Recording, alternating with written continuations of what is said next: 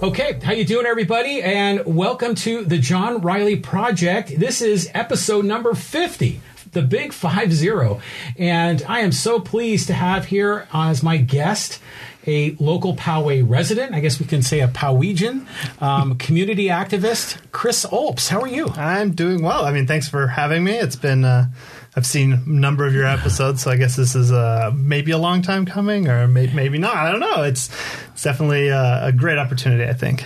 Wonderful, yeah, because um, you know we've seen you out at City Hall, and you're busy in the community, and I thought, boy, you'd be a great guest here on the on the program. Yeah, and you know, it, it was it was definitely great meeting up with you and getting to a point where we could uh, meet and discuss things. So, you know, I, I think uh, maybe a big thing that we should probably address first is uh, the recent events with the the Poway Chabad shooting. Yes. And um, you know, I, I'm not one that wants to put any sort of spotlight on uh, bad activity.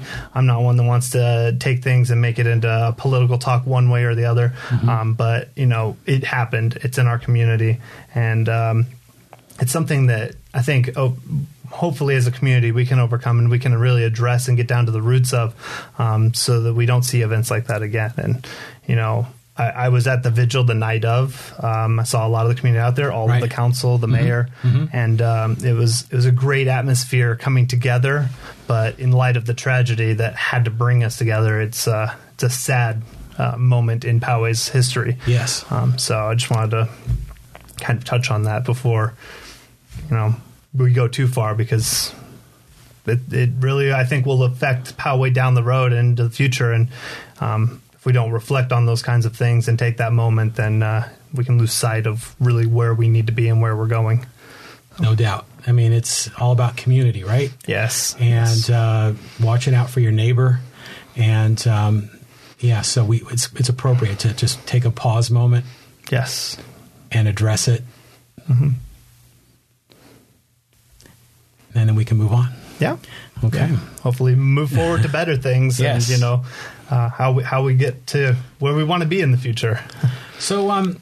So what have you been up to? I mean, you, you I, like I said, I've seen you at City Hall. Yeah. Um, I know you're active in your children's school and, and or your child's school, and um, yeah, what's what's the latest in your world? So um, yeah, it's as you said, active in all those things. So lately, in the last uh, what, three weeks, um, the city's had its budget review committee meetings. So I've been uh, attending those as an observer. I mean, They're open to the public, so anybody's welcome to join. And I mean, it's a little bit dry, a lot of material, um, but I was on that committee a long time ago, uh, so I was as well. yeah, Uh, so, it's a lot of a lot of data. it is a lot of data, but it's also good as far as you know. If you really are concerned with how our city is doing, where we're going, um, how much money we have, whatever that concern, if we're spending our money well, what we're spending our money on, um, it's it's definitely worthwhile to you know go and see those kinds of things. And so that that lately has been a, a decent amount of time. Um, I've been doing site council for Garden Road, like you said. That's where my son goes to school.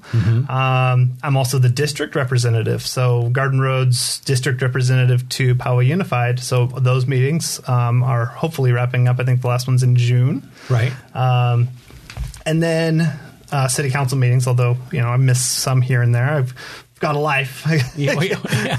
Sure. So I, I, I do what I what I can. Try to go to the ones that have uh, things that need to be talked about or that I feel need to be talked about. I mean, maybe they don't need to be talked about, but you know, I, I want to make sure that there's some community representation. If I hear something from the community, um, if I think of something and I say it, and other people are like, "Yes, yes," I think that it needs to be said at a council Right. meeting more than just um, you know in passing and then let go. So, Right.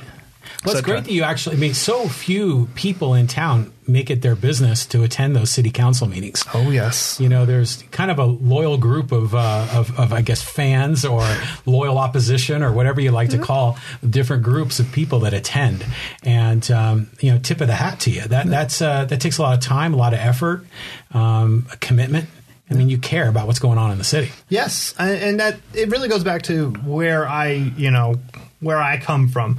Um, I was born in Southern California, so I'm from San Diego. Uh, I was born uh, in La Mesa, actually.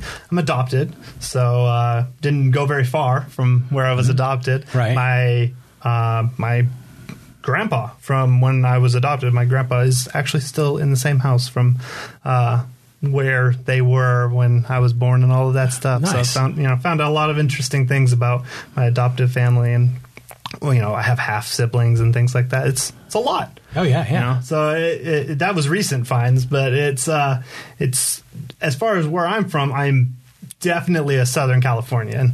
Um, that was in '83, being born, going up to '89, all Southern California. Technically, we lived in Scripps Ranch, um, and that's you know neighbors to Poway. Well, yeah, yeah, right next door, just up right. the street. Yeah.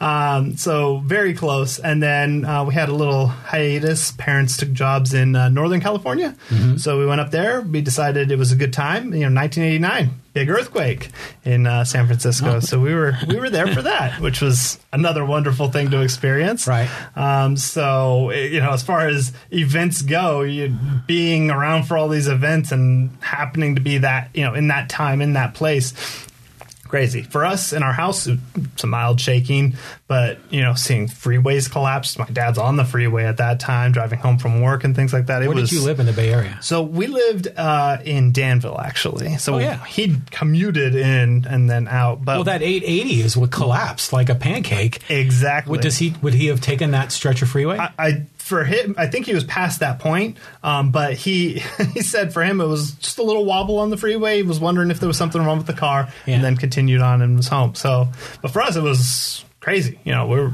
wondering. Well, I mean, Yeah, I was what yeah. at six, so not as Right, crazy for right, me. right. But the the you could tell atmosphere wise. You know, the as as a kid, you learn. You know, this isn't a good thing yeah. and you know maybe we need to be worried more you know so lots of lots of excitement i guess as a kid with that um, and then moving back down to here um, it, we moved into Poway.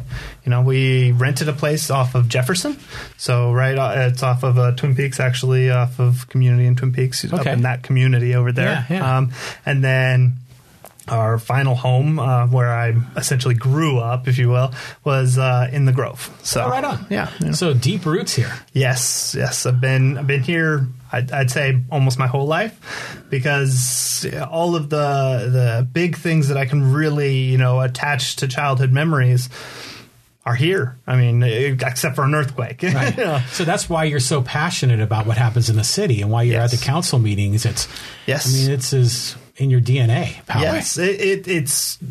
I think what shaped me. I mean, a lot of things I've done have helped shape me, but the community that I grew up in is a huge uh, part of that. Right. Um, you know, riding my bike to Lake Poway from my parents' house, walking to school from you know my parents' house because we're across the street.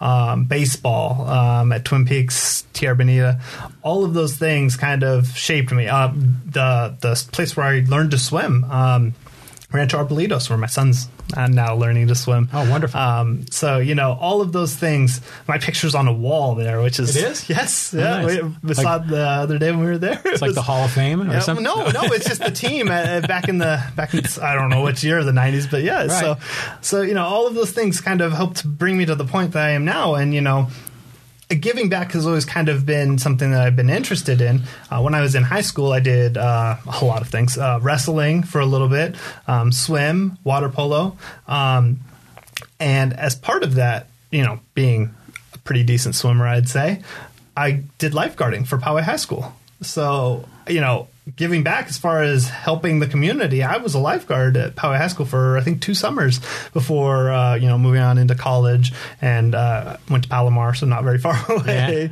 and and then um, I eventually joined the Navy. So oh, that's a sweet gig for a teenager to be a lifeguard. It was it was definitely a great time. I, I mean, everybody that was a lifeguard, we we knew what events were going to be going on. Half the time, it was events that we would have maybe participated in, or we are. We're in the pool, Yeah. or somebody's you know one of us is out uh, because you know you have to be as far as the rules go. But you know, it's things that we know are going on or we're already a part of. So the other lifeguards are people we know.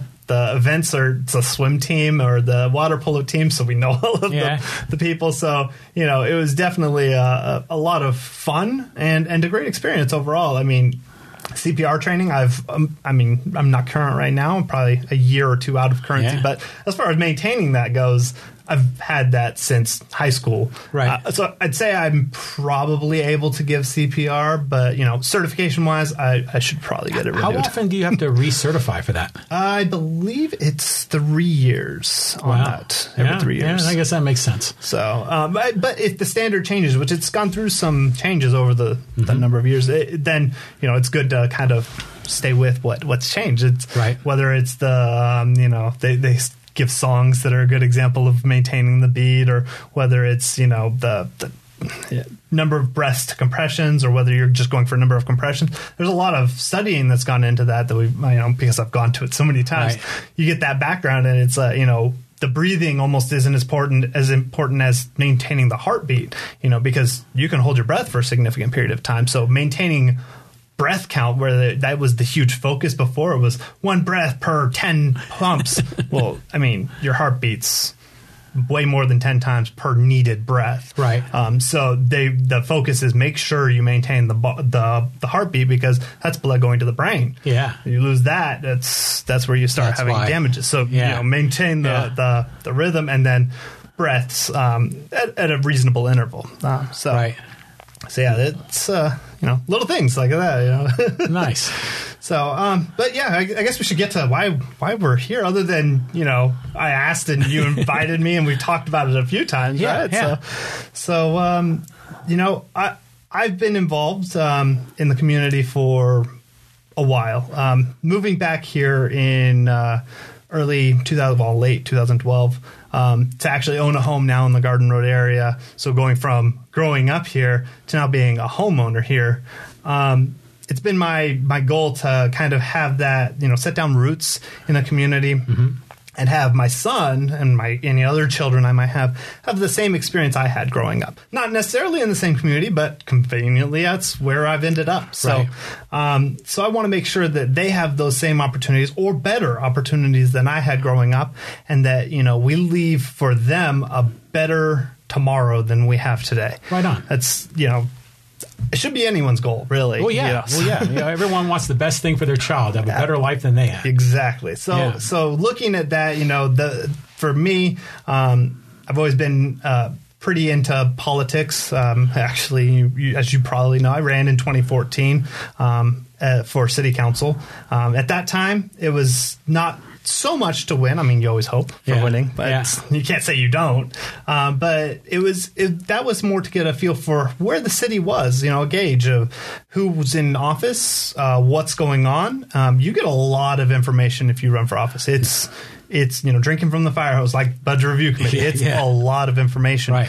and um, you you kind of start getting your sense of what Poway is from more than just the okay, I live here day to day and everything's wonderful. You get the sense of okay, where are the problems? Because let's face it, every city, no matter how big or small, has problems. They may not be you know catastrophic problems like. Uh, I don't know. Chicago has a lot of crime issues. New York has traffic, has uh, its own issues. It- they're not to that level in every city, and they're not that easily identifiable. But every city has its little nooks and crannies where it could be doing better, and you know that's really where I think some focus should be to bring it to the next level. So, no, 2014 was that time to learn. Yeah. and uh, uh, one of my big things as far as uh, political activism, as I would call Yeah. it, is I am strongly opposed to uh, a person running unopposed.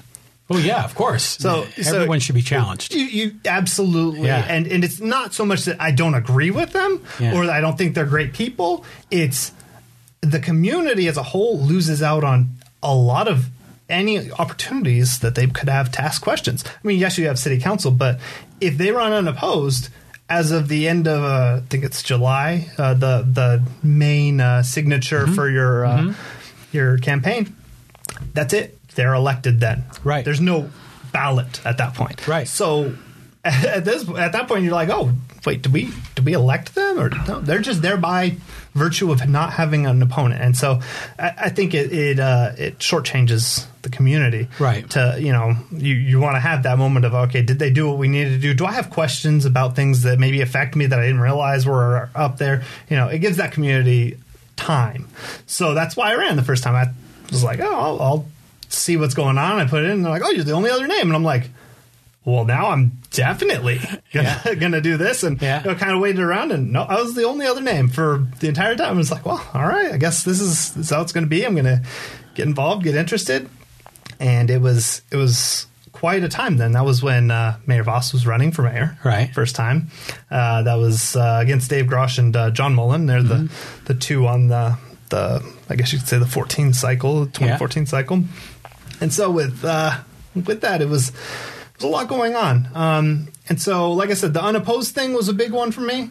But early on, I noticed, you know, we're having an election for a councilman running for mayor. That councilman's seat isn't up for election. Right. We have, so we're going to have something here. Something's going on here. Right. And at the time, I didn't have a whole lot of ideas on what that could end up being. I didn't, you know, go with deep into the ordinances and the codes and everything else as far as what that means. But you know, it was something I pointed out a few times. I said, you know, we have we have mayor running, we have a councilman running for mayor.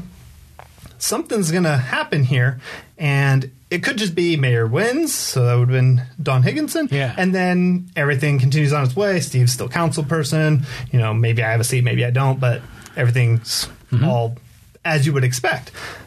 But it ended up being the the vacancy, um, and that's when I found my second big thing that I really didn't like in politics, which you don't see a lot of at the bigger levels, presidencies, things like that, but appointments.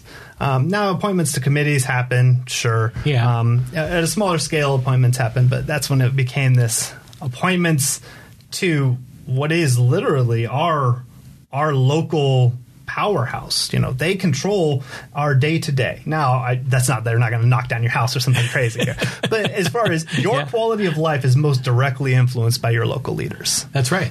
You know, so if you think that's San Diego City Council, no. They, I mean, they can try, but we're not a part of them.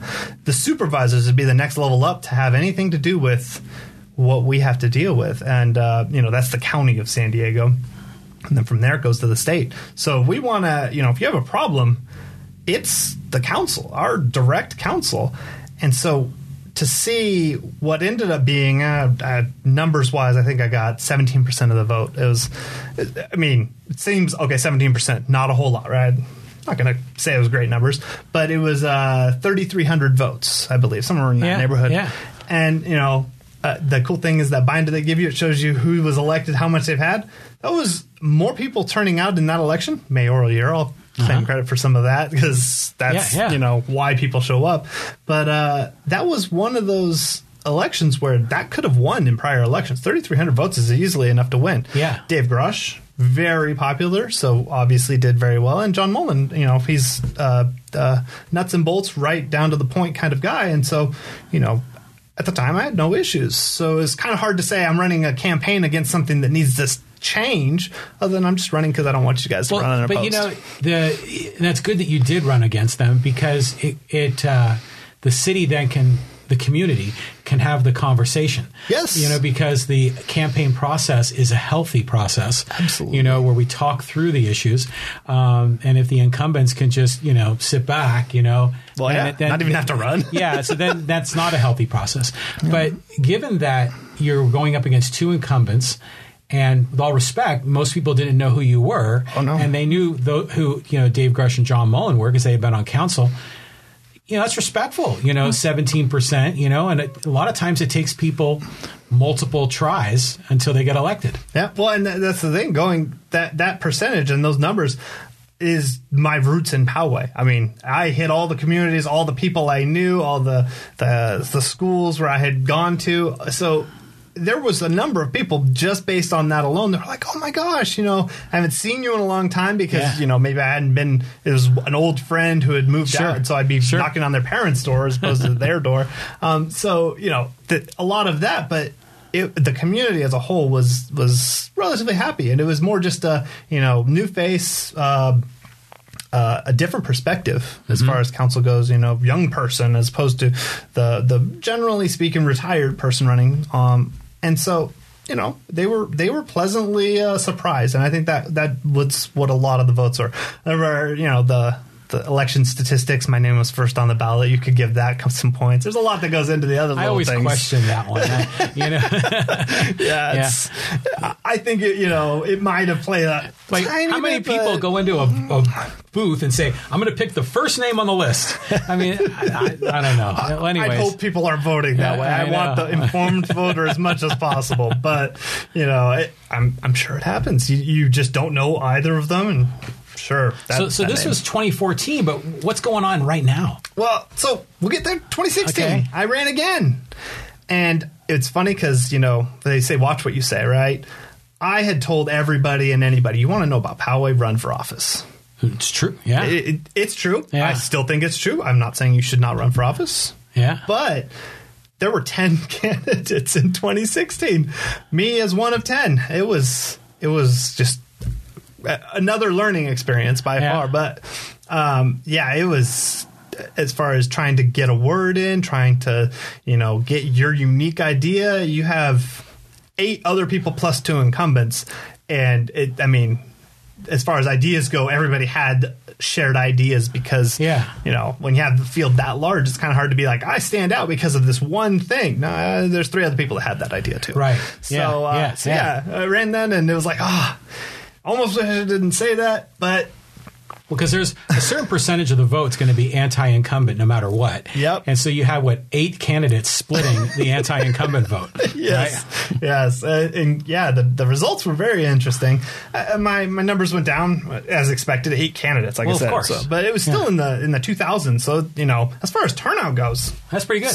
Yeah, well, and I attribute that to a huge turnout for election. You, I think the lowest number of votes was like over a thousand still. Well, that so. was 2016, so that was a presidential year. Yes. So, yeah. and it was a pretty big presidential year. Yes, yes, yes it was. Yes. So that makes sense that a lot of people voted. Yeah, so, that's a good thing. It's really good for the community. Yeah, and, and I hope uh, you know all of them were were as informed as they want to be. You know, like I don't say that everybody needs to go to every council meeting. I don't think everybody needs to go to a budget review committee to get a sense of the city, but you should definitely know what your representatives are doing um, and what they want for the city to kind of make sure that reflects your values because they serve us. They're our elected representatives. Yes, they are. Yes, they are. So, um, so yeah. So now we get to 2018. You know, we're almost here, and I was going to run. I filed, uh, pulled uh, 501, which is the intent to run, uh, in January of that year, actually. Um, and, you know, it was my intention to f- be in the race again, you know, keep mm-hmm. going. Um, oh, I mean, it it's interesting how things happen, but uh, very quickly uh, over the course of that spring into the summer, it, it was a uh, it started to seem like maybe I wasn't going to run. And it's right. not because I didn't want to. I, I love the city and I want to represent the city, but it was more of, you know, I don't think I have all the answers by any means. Well, nobody does. Nobody yeah, does. Yeah. And, and, but it doesn't. You know, for me, it's more about making sure, like I said, our community goes to a better place. Of course. That's yes, what I yes. want to support. That's what I want to yeah, stand for. Sure. So if I'm the one that's standing there by myself, fine. If I'm supporting somebody else that represents those things, I'm fine with that too. I don't have to be the face of the best idea. I just want to make sure the best idea and the best future is the one that goes. Yeah, of course. So, yeah. Well, that's a that's a very humble pers- perspective from you because it doesn't. It's not all about you. No, it's all about what's best for the community. Absolutely, I and, hear you. Right and on. so, and so, you know, that was that was going into it, and so you know, I had already kind of had talks. Uh, a lot of the, the previous candidates that had run, you know, I talked to them whether they were going to run or not. What was you know what was their feel on things, um, and then we had the the summer with Jim Cunningham retiring, um, and that had a vacancy for all of 10 council meetings, yeah, I think. Yeah. Like, well, no, eight council meetings. There were two canceled council meetings. So eight council meetings. And, uh, you know, appointment again. I'm sitting here. Oh man, it's 2015 all over again. We're going to do an appointment. We're not going to let the people decide. And to me, it was absolutely crazy. I mean, we have an election coming up. It's already defined that we will have an election for that seat why do we need to fill the seat right now? Well, that was the second time they did an appointment because Barry time. Leonard was an. A, Barry Leonard was appointed yeah. in 2015 uh, after yeah. the after Vaus won, and then yeah, the second appointment. And you know, the appointment process is an interesting one. Looking at 2015's appointment, you can see all the videos, all the the details of it online. It was three council meetings something like four or five hours of time where candidates talked, people, you know, could ask questions, community came out. I think there were three actual council meetings, but a, a good chunk of time for them to get down to the final two candidates where it was Barry Leonard and uh, Karen Dunn. And you know, a lot of conversation. Poway Road's going to be a big thing. A lot. Yeah, yeah. It was a great process to watch. Yes. At that time, I was like, you know, if you're going to do things, I think that this is probably the way things should be done. Still don't like it because you know, as a community, we don't represent. We don't have five votes. We have, you know, several thousand votes. Right. So does it reflect the community? Hmm, debatable, but um, and the whole thing for me is it, it's a it comes from a I guess this would be a selfish point. If you ran a campaign, you care. To me, that you, Yeah, if you ran a campaign, Yeah. you, you have that you know drive that that dedication because you've already shown you're going to stay involved and committed for this length of time. Whereas an appointment is fill out a little piece of paper, turn it in, wait for council to call on you, talk a little bit, get the job. I mean, that's Right? it. It, Yeah. it. it might as well be a job application as opposed to an actual run for office, which is Well, that's what it exactly what it is. yeah, it's just like you know, you go to an office and it's the manager and the vice oh, president, you- and they get together and you look good. yeah, Welcome, welcome aboard. And Yeah, you know, exactly. to me, that, that's not how a leader, or a, a, a council, uh, your representatives should be chosen. It isn't. It isn't. Uh, you know, all right, you get the job because of whatever, either on paper, we like you outside of paper, whatever the case. Yeah. it should be. You represent the heart of this community. The people say that you do. That's why we're bringing you on yeah, because that's that's the whole point. exactly, It's yeah. to be a representative. You're, yeah, you're a representative, and so if you're Yeah. appointed, in my opinion, you you're a council representative as opposed to a representative of the community. yeah. right. who, So- who are you held accountable to? you're right. Yeah. yes, yes. Right. So so um so then yeah, he left, and they said we're going to do an appointment. I, uh, it was an interesting situation. Uh, Two o'clock in the afternoon, I think, was the meeting, the special meeting to say we're going to do an appointment. So this is 2016, Yeah, no, 2018. This is 2018. 2018. Pardon me, 2018. Yes, so yeah, 2018. 2018. Exactly. Yes. Yeah, Yes. for the second appointment. Yeah. and and so I showed up at that meeting, had to you know rush out of work uh, because I found out about it, the 24 hour notice for a special meeting. Yeah. And I come into the chambers, you know, public oral, and I say, you know, you're having a council meeting for an appointment, which I already am against appointments. Yeah. You're having a council meeting at 2 p.m. on a Thursday, I believe it was um, most of the school districts, especially elementary schools, are out two two thirty. Yeah. in that time frame. Nobody that has a kid is going to be able to make these meetings because of that, because of work, because of you know any number of mm-hmm. things. Yet those are the people that are really representative of your community that would be good candidates, in my opinion. You know, council members have said this. It's not a twenty four seven job. I mean, it is. You're on call essentially, but you have to put in ten to twenty or more hours of volunteer time. I mean, I already do volunteering for the school. I do volunteering for baseball. I do volunteering for robotics that I coach. I do all of that stuff, and it's easily you know that much or more plus the time that you know you could say it's volunteering because I'm giving it to the city for a council meeting, but th- that's just me staying informed. Um, so you know that level of commitment is there for a number of people, but you're excluding a good chunk of the community when you have a meeting that is at last notice and is at an odd time. You know, the the six or seven p.m. meetings for council sessions are for most of the community to be able to get there for a good reason. I'd hope that they don't change that. So maybe uh, the conspiracy theory. Maybe the meeting was scheduled on, at two uh, by design. Well, there was a comment by a council member. Um, you want to watch the video? Watch the video. Right. But it said uh, if you can't be here because you have work, you have children, or you have other commitments, maybe you shouldn't be on council. Ooh. Direct quote. I mean, maybe not. Maybe there's a word or two, but intent Yeah. of quote Yeah. is that. And it was a stunning comment. I mean, to be honest, things like that get said yeah, at a bigger stage than ours. Yeah. And I don't think that's true. I mean, I don't believe in those kinds of things. And No, it's not. It's. That- that- I, I think it misrepresents what those what our representatives are. You know, you have to be dedicated to where you can't have any other life. Well, then how are you involved in our community? Right, right. You have to do this, or you're not a part of our community. Well, you have to be a part of the community to do that. Yeah, I'd but, say. but the, the qualifications for office are established in the city charter, right? yes. So- oh, and they are. and, that voting age. You live here. That's it.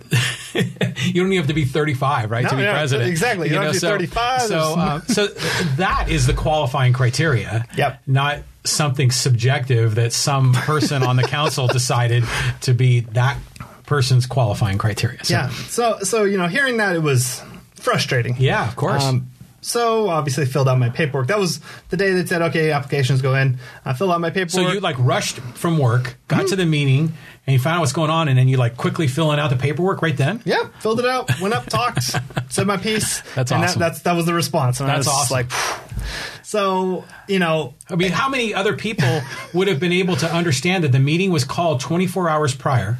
You have to be on a on the list. I mean, Yeah. the list. Yeah. you have to sign up for notifications to be able to make special So, meetings. so a lot my of people, by the time they found it out, you know, the meeting was already in the rearview mirror. Absolutely. So for you, you found out.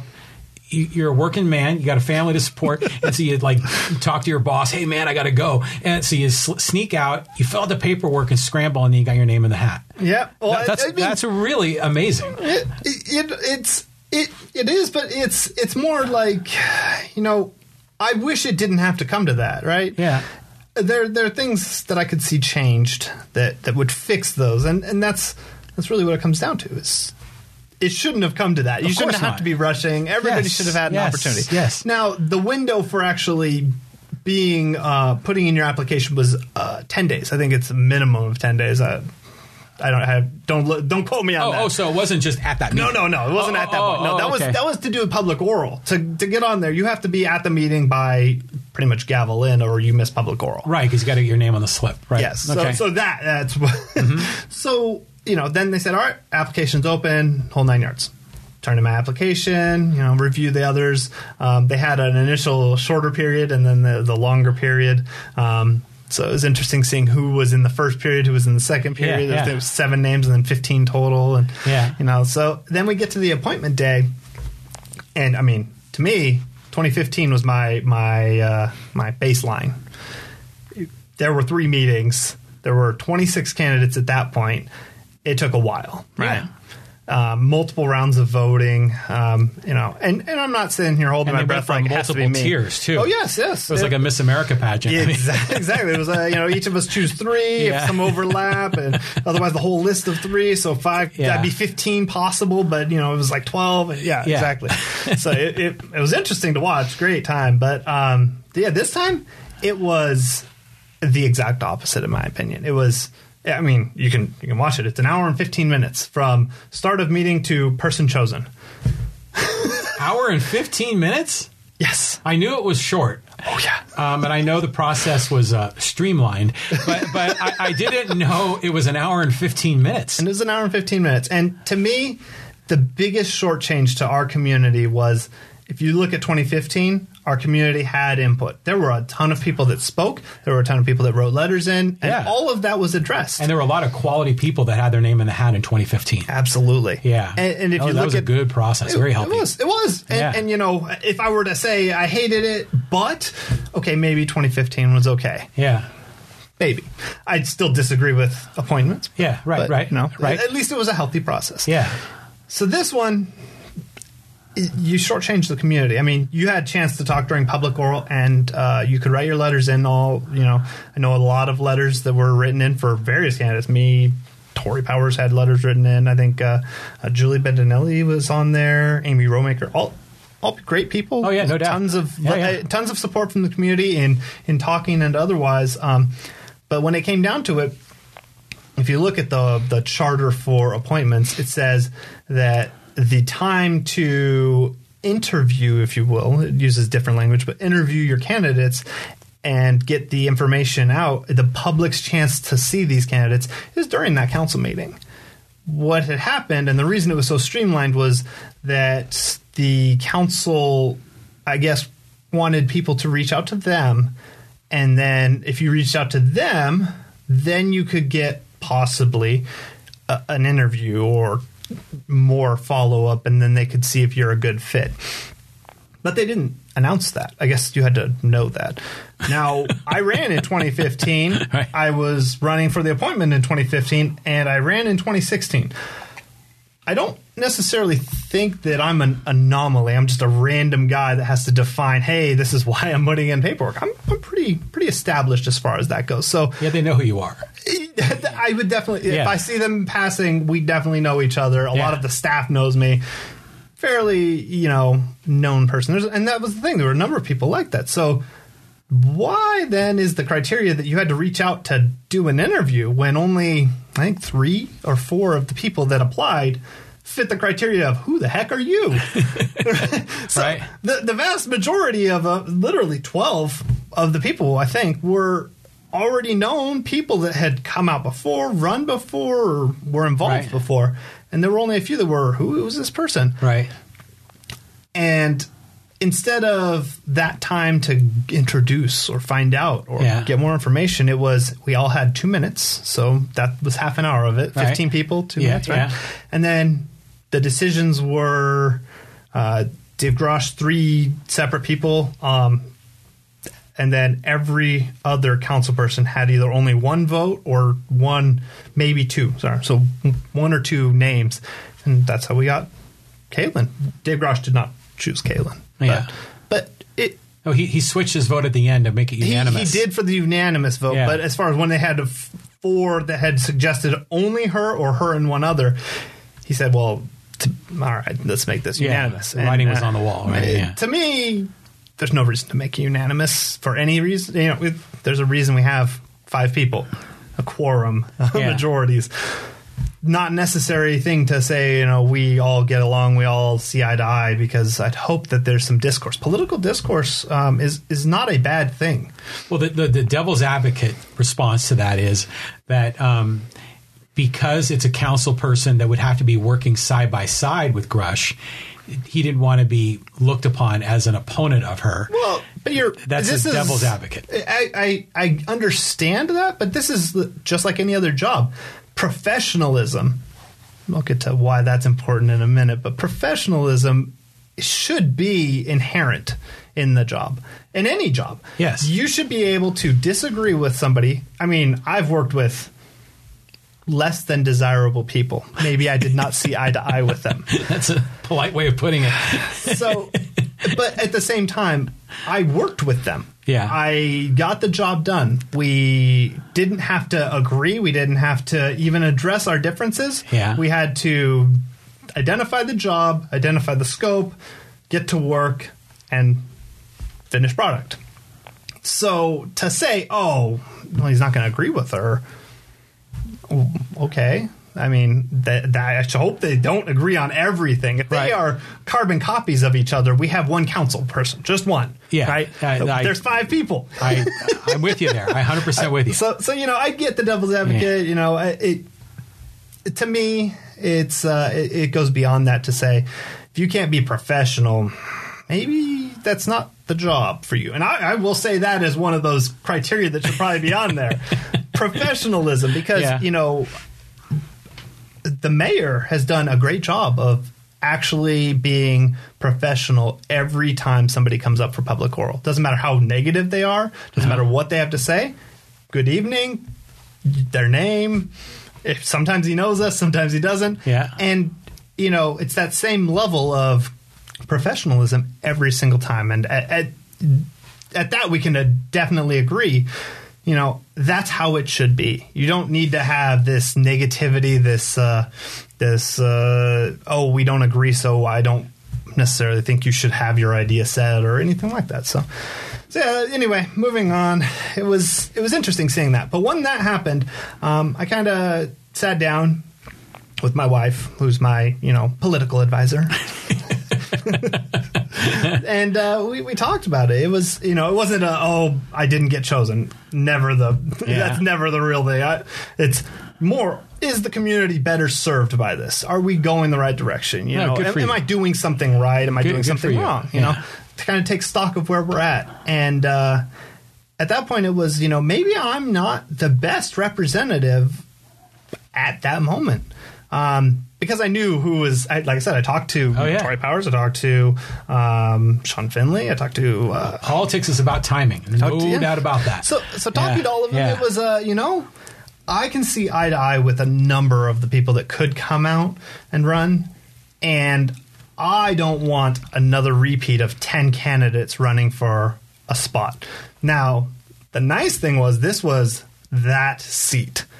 This was as defined as it gets. I mean, this wasn't even the like the seat that was just appointed to Caylin Frank. Yes, it was just the one chair Yeah. that that you, was being voted on by that one spot. So it wasn't like the previous way before districts of um, two people that you're you know top Yeah. two gets it. It was a one to one ratio. You Yeah. win, you get the seat. Um, and so looking at that, I wanted to have the best opportunity for what I felt represented my vision of the community Yeah, right. and what I've heard from others going forward. And so, you know, I, I said, I'm, I won't run. You know, I, I pulled papers, I done, I did the whole nine yards, but it was, you know, I'm not going to run because I th- felt that, you know, the council's appointment did a few things. It said, hey, one, the process was iffy. I'm against appointments in general, so Right, I think right. that always, but an hour versus four or five hours is whew, a very stark difference. Yes. Um, but it did say some good things. We have diversity on the council. I can say that. You know, that's very clear. We have a younger female representative. We didn't have that for a few years. Female or younger or other any of Right. those things. So I felt that mm, our interests, being um, me and my wife sitting down talking, would probably be best represented by somebody that fit that same profile, which was Tory Bowers.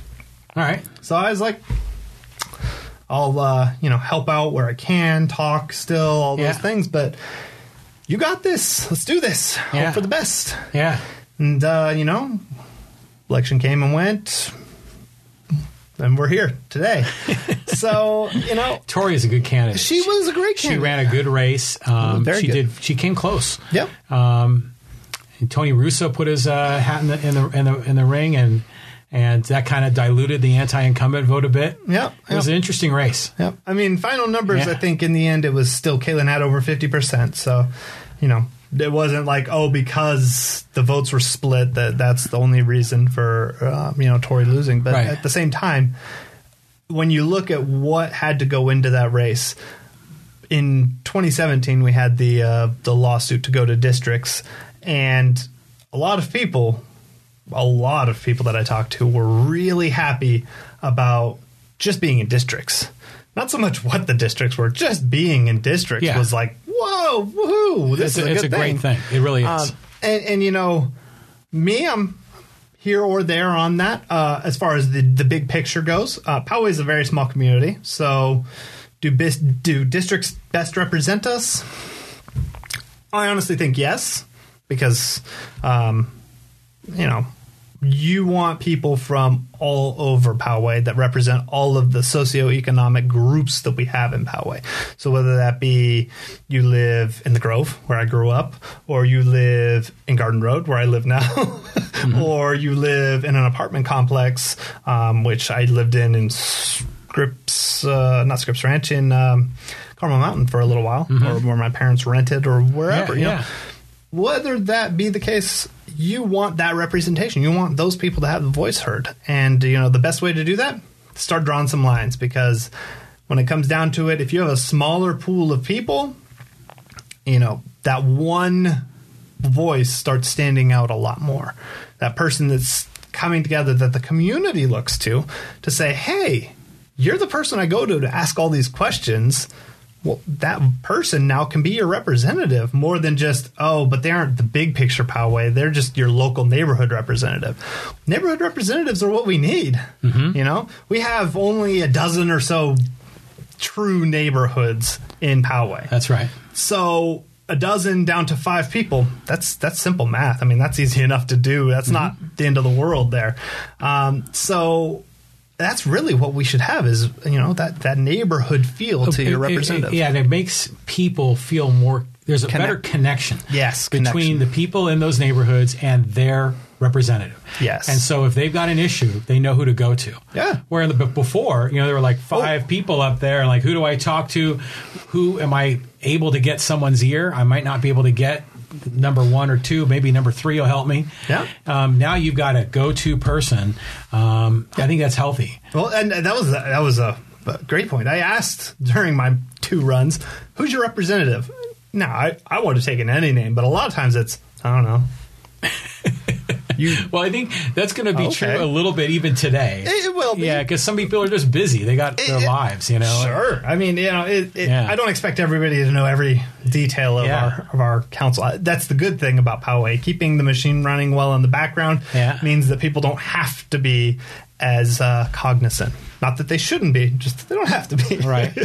um, and so, you know, it, but it was still crazy to me that I say I'm running and I get, oh, can you change this with the schools?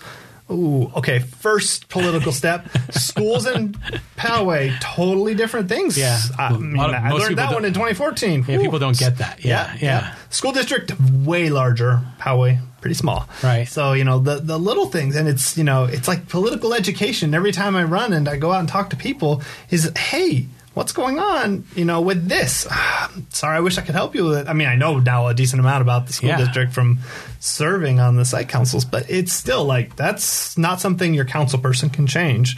Um, now, if you have an issue with speeding on a road or crime or something, they can hopefully address those issues, and they should address those issues. But you know, they're not there to make the schools better or give the schools more money. Right. It's just not how it Right. works. Right.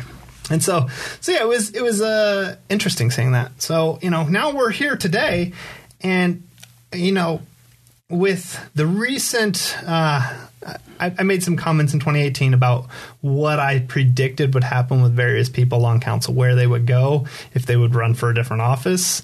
Um, I, I asked point blank if Mayor Vaus was going to stay for a full four years back in uh, October, actually.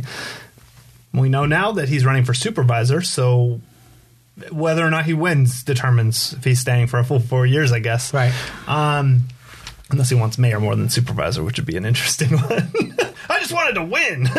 okay, I'll, I'll take it, and you represent us. Uh, but you know, seeing all of those questions and the answers, you know, some reached out to me directly. Uh, Caylin asked, you know, when she registered to vote, when she came to Poway, and she was very direct and said, you know, this is when I came here, this is when I registered to vote here, this is why I did what I did, you know, very, very reasonable answers, you know, and I, I can see that as far as if you didn't run for the appointment, but then you ran for the office.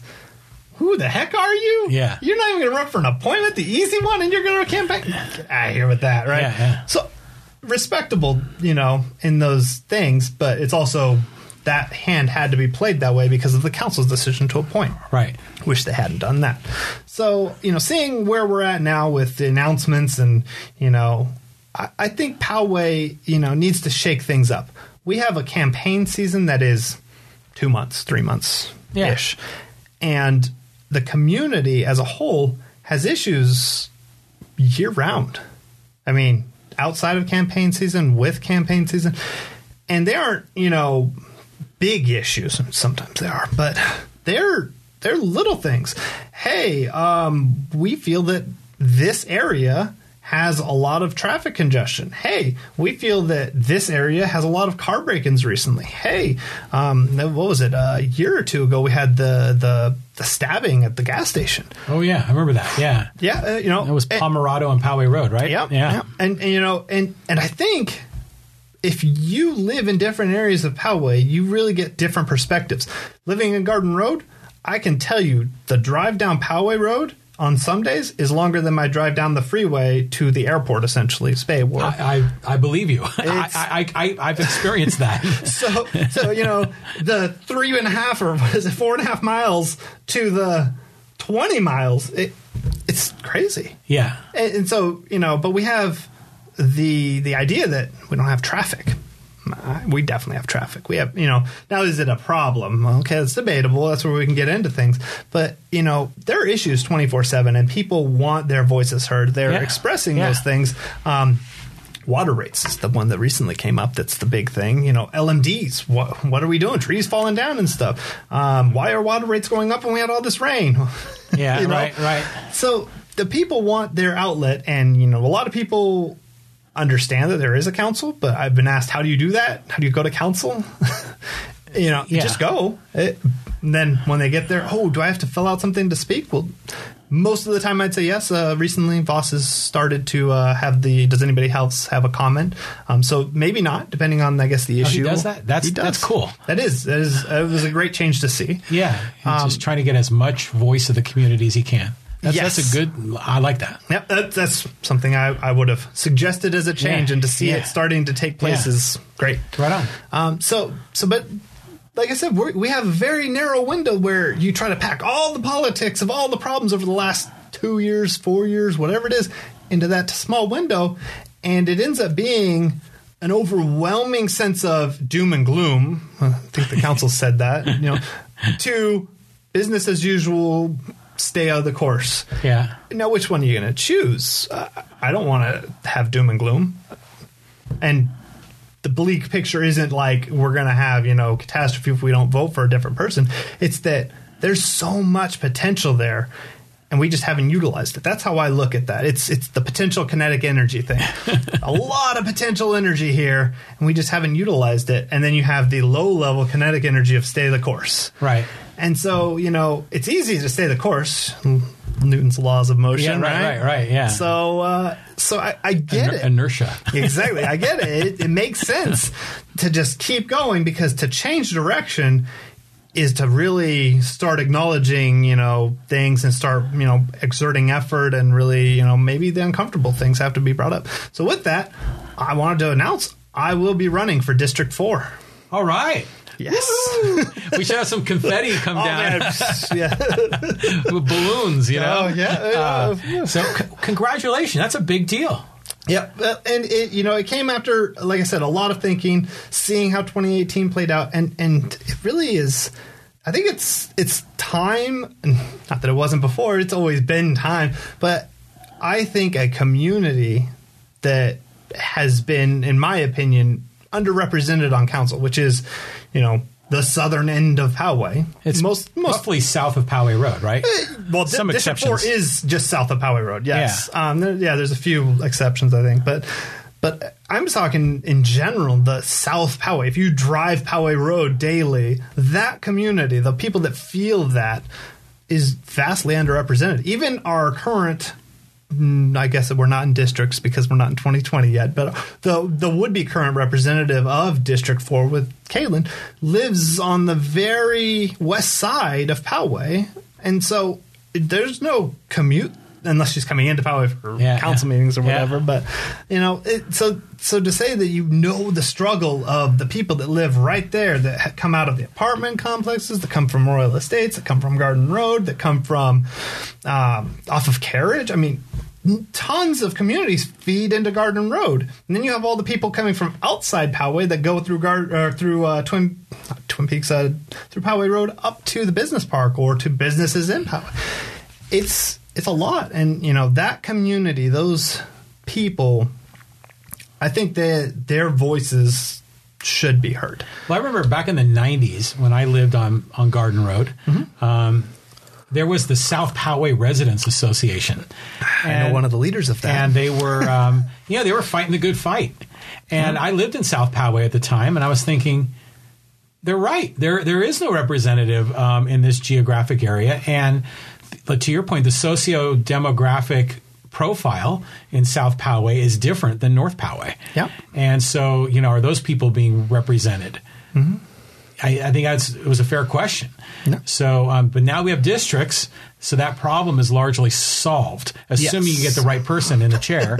and the person that we have now lives technically within those boundaries. Absolutely. Yeah. Mm-hmm. There's, there's and there's no arguing that um, by the way the lines are drawn. But you know, I was a part of the districting process. By part of, I mean I submitted ten maps or so. You did? I, I, wrote- I drew a lot of maps. You are a dedicated Some- man. I, I some like, were so you're out there drawing maps and uh, like, some were jokester maps. Every single map I submitted was a technically valid map by their mapping criteria, but some were very clearly joker maps. I mean, What do you all mean? the council in one district. oh, just to kind of push a button. Of course, Yeah, of course. yeah. But, but I did I did one where I, I think I made it almost look like a target for Poway, and so you know that you, know, You had too of- much fun with it. I had fun with it. It was it was a great software that allowed it. So, Mm-hmm. but you know, it was it it was a good experience to see one how the census is done, which there's some areas that need to to be addressed. There's a block of like 2,500 people that couldn't be broken up at all. It was a nightmare to deal with that and fit districts around it because that was a good third of a district. Yeah. so and you can't break it up. So it's like, well, there's a third of my district. So were We're- you satisfied with the way the lines turned out? no, no.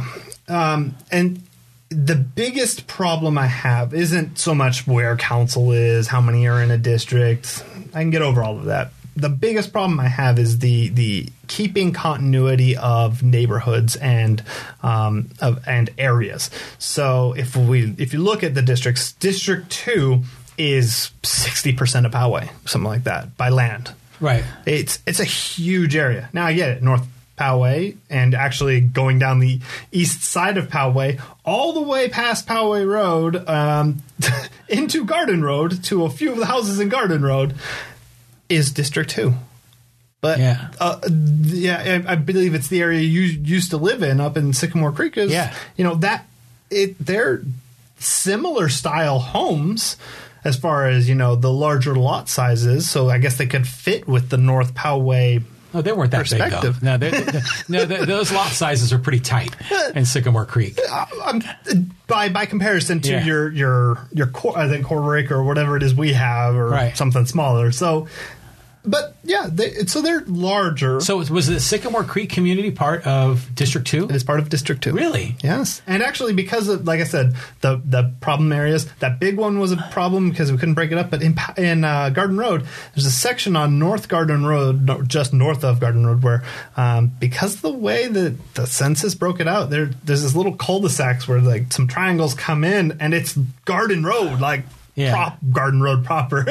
Because you have to use census blocks. Yes. Because the precincts are organized that way, right? yes. Yeah, that makes sense. So so yeah, that but that you know that throws a lot of people like uh, um well, I can't think of his name Bernie um, Bernie Guzman? Sanders?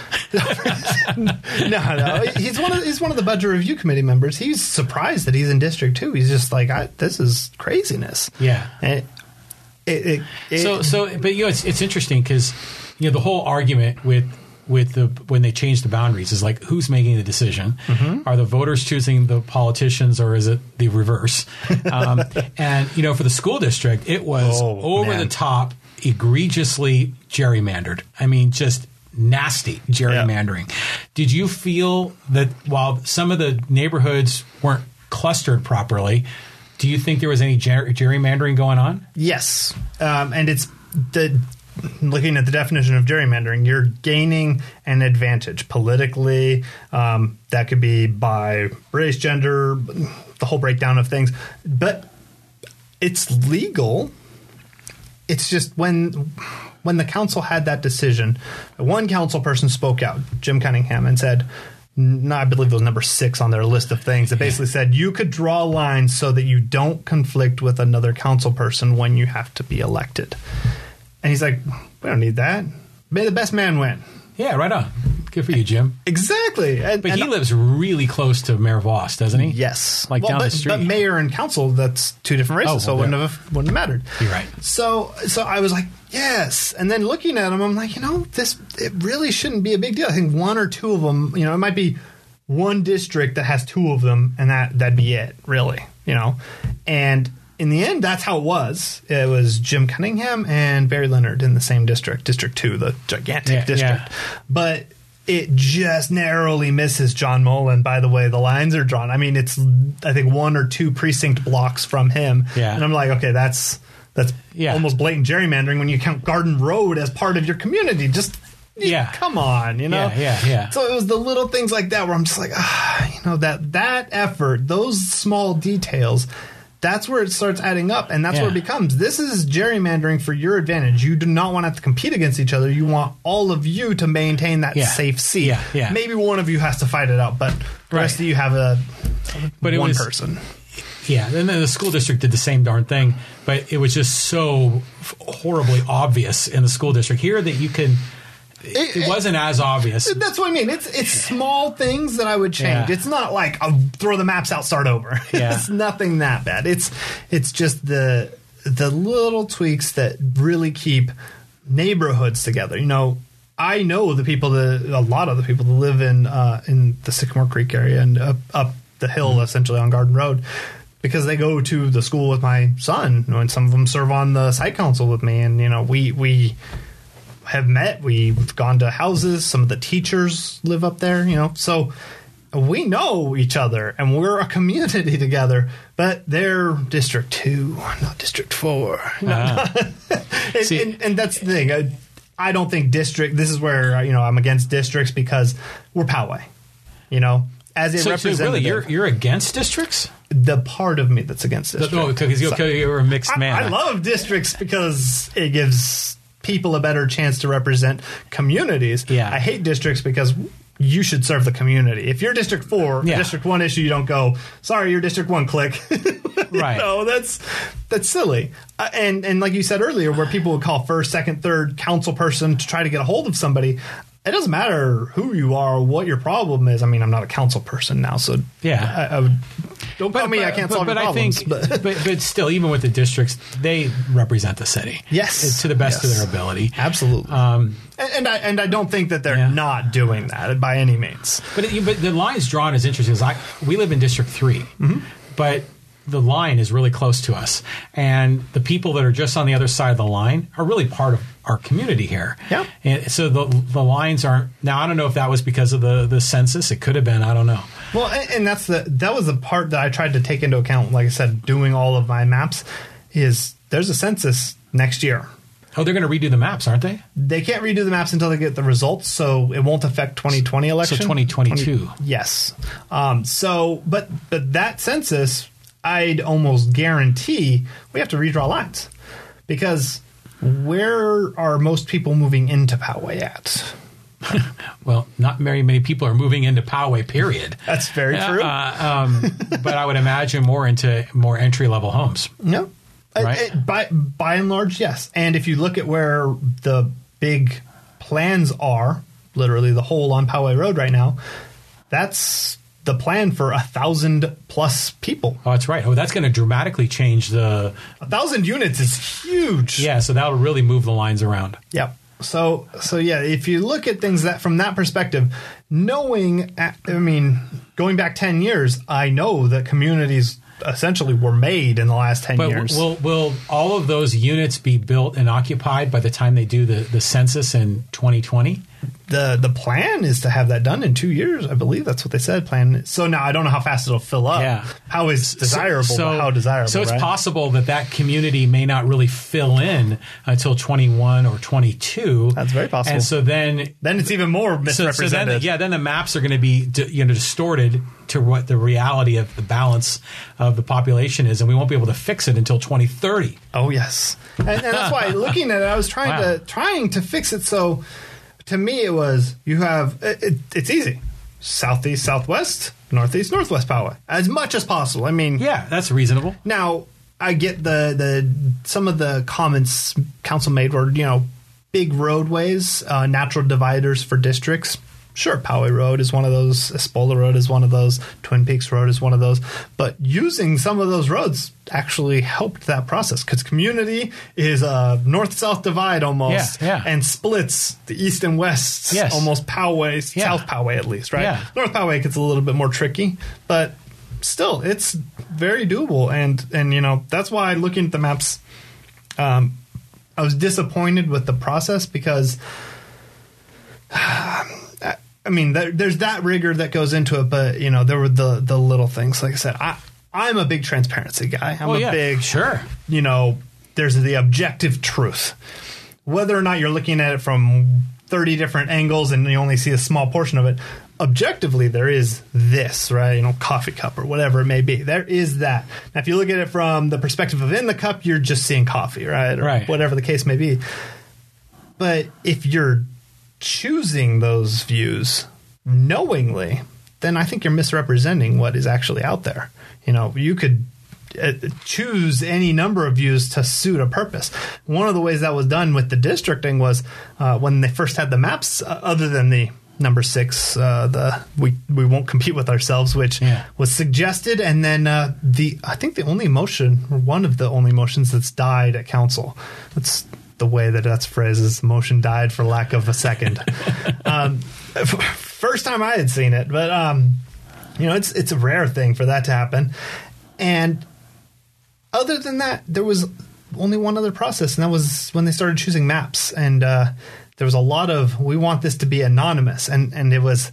Uh, it was the push for anonymity for your sake because we don't want me or I can say me. I'll just use me as the example because we don't want you to feel like we would bias against your map. And I said, "Eh, by all means, be biased against my map. I'm gonna put my I'll put my name. I'll write my name in the city. I'll make a district that is my name or whatever. You So know, that that is a vote that there is a conflict of interest. That's when you have to be transparent. So, and well, that's what. So it came down to that, and they said we we wanted to be anonymous, and I said something fishy's going on. Right. Uh, immediate Yes. red Yes. flags Yes. raised, and so the next meeting they start showing maps. Dave Grosch, this is my map. Props to Dave Grosch. I appreciate the transparency. All for that. Right on, right on. Yeah. And then there, that was it. The the next was uh, well, I like these three maps from the mayor, but I can't really tell them apart. All three maps were his. Not even kidding. All three were his. Yeah. But he had to hold them up to a window and give a, a big speech about how he couldn't tell them apart, but he liked them.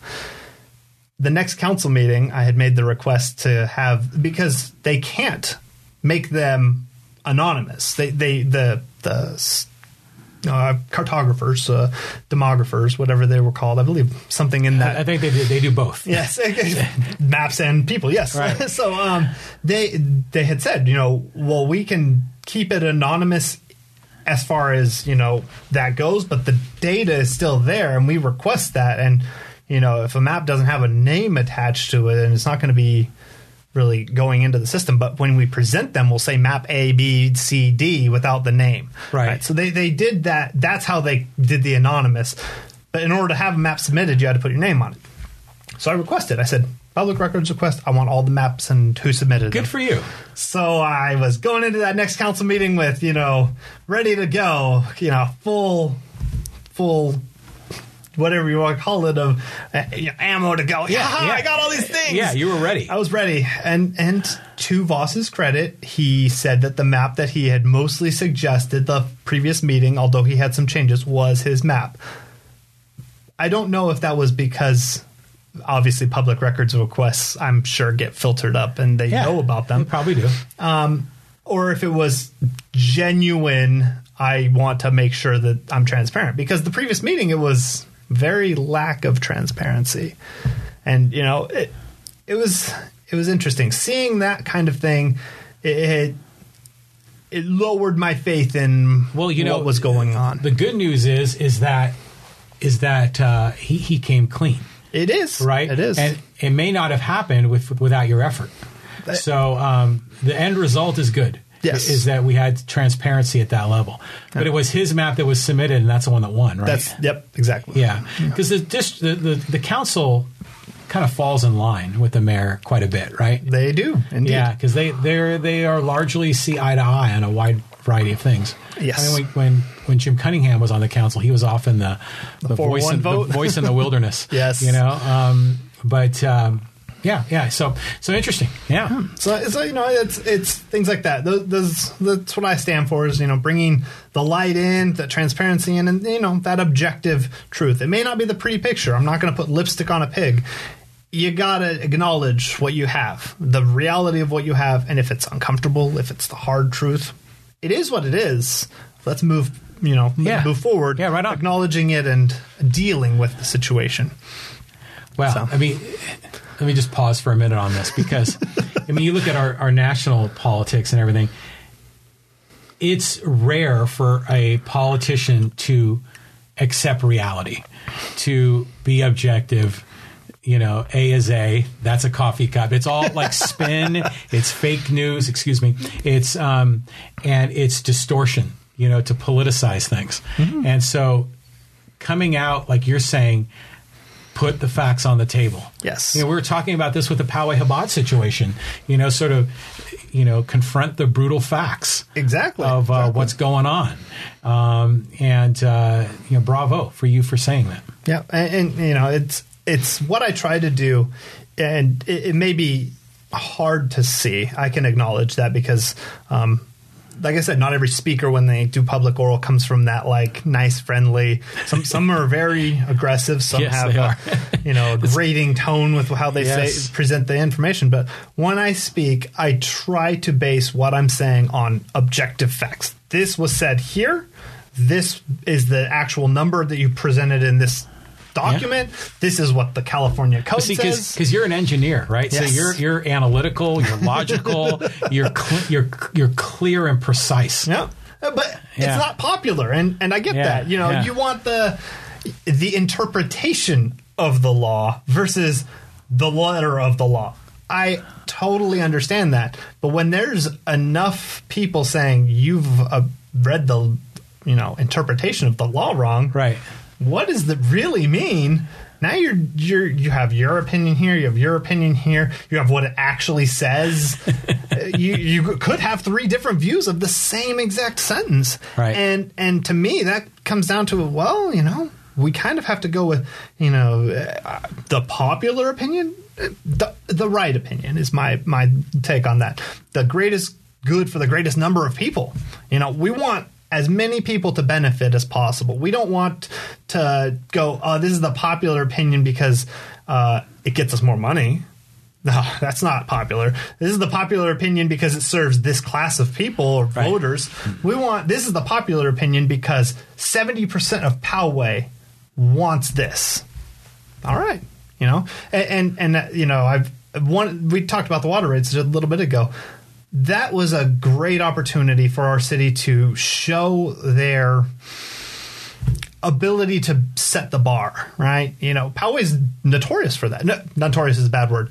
Known for that in a good way. We we set a good bar in most situ- Yeah, right. situations, Yeah. a high bar. Yeah. Um, and in that case, I think we've kind of failed because where this rule, Prop 218, came from is Northern California, right? So you think they passed the legislation, they don't even have to deal with their own stuff. They don't want, you know, they don't have to worry about it. It's their own thing. They're going to be as shady about their own rule passings as possible, right?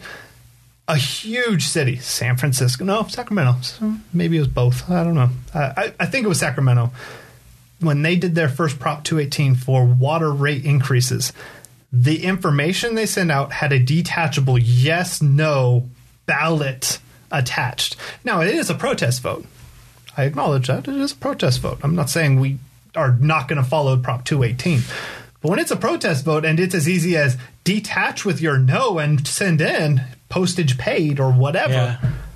It's a big difference between that and the here's the information we know half of you well, more than half of you are going to throw it away here's the information again you're still going to throw it away you don't Right. care about us Right.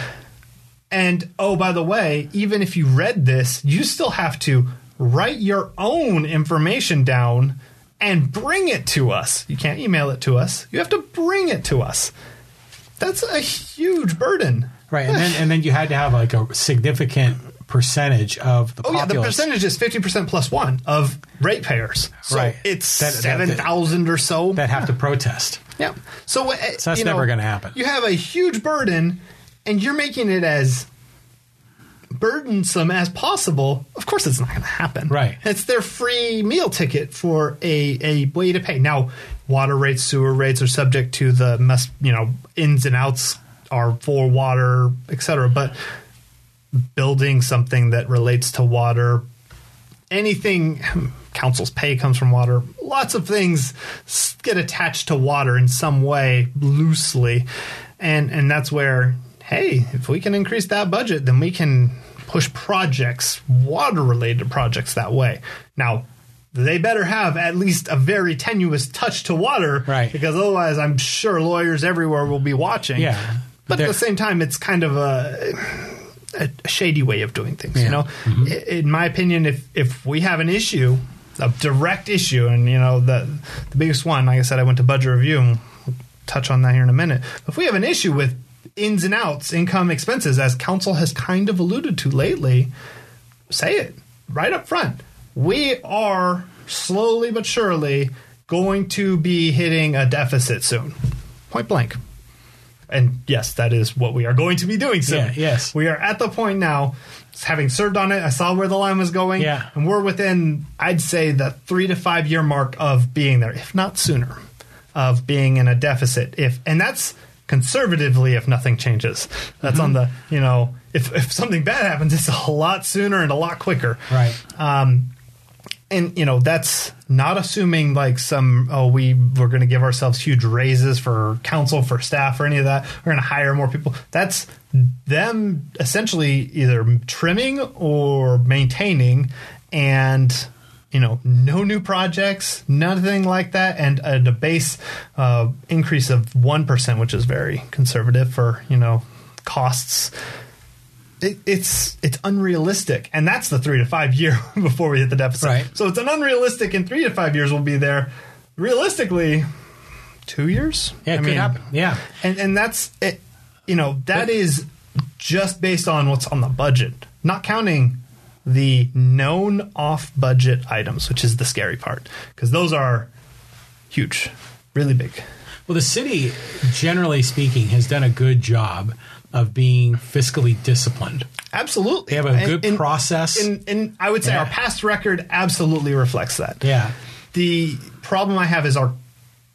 Um, I think we're getting off track on that. I think we're we're our track is great track record, and we kind of are veering off Well, do from you, that. do you do you think that um, the development on Poway Road is partly an effort to generate more revenue? it is an effort to generate more revenue. Absolutely. Yeah. Um, the the problems aren't to that we aren't trying to generate more revenue, and that's a great way to solve the problem.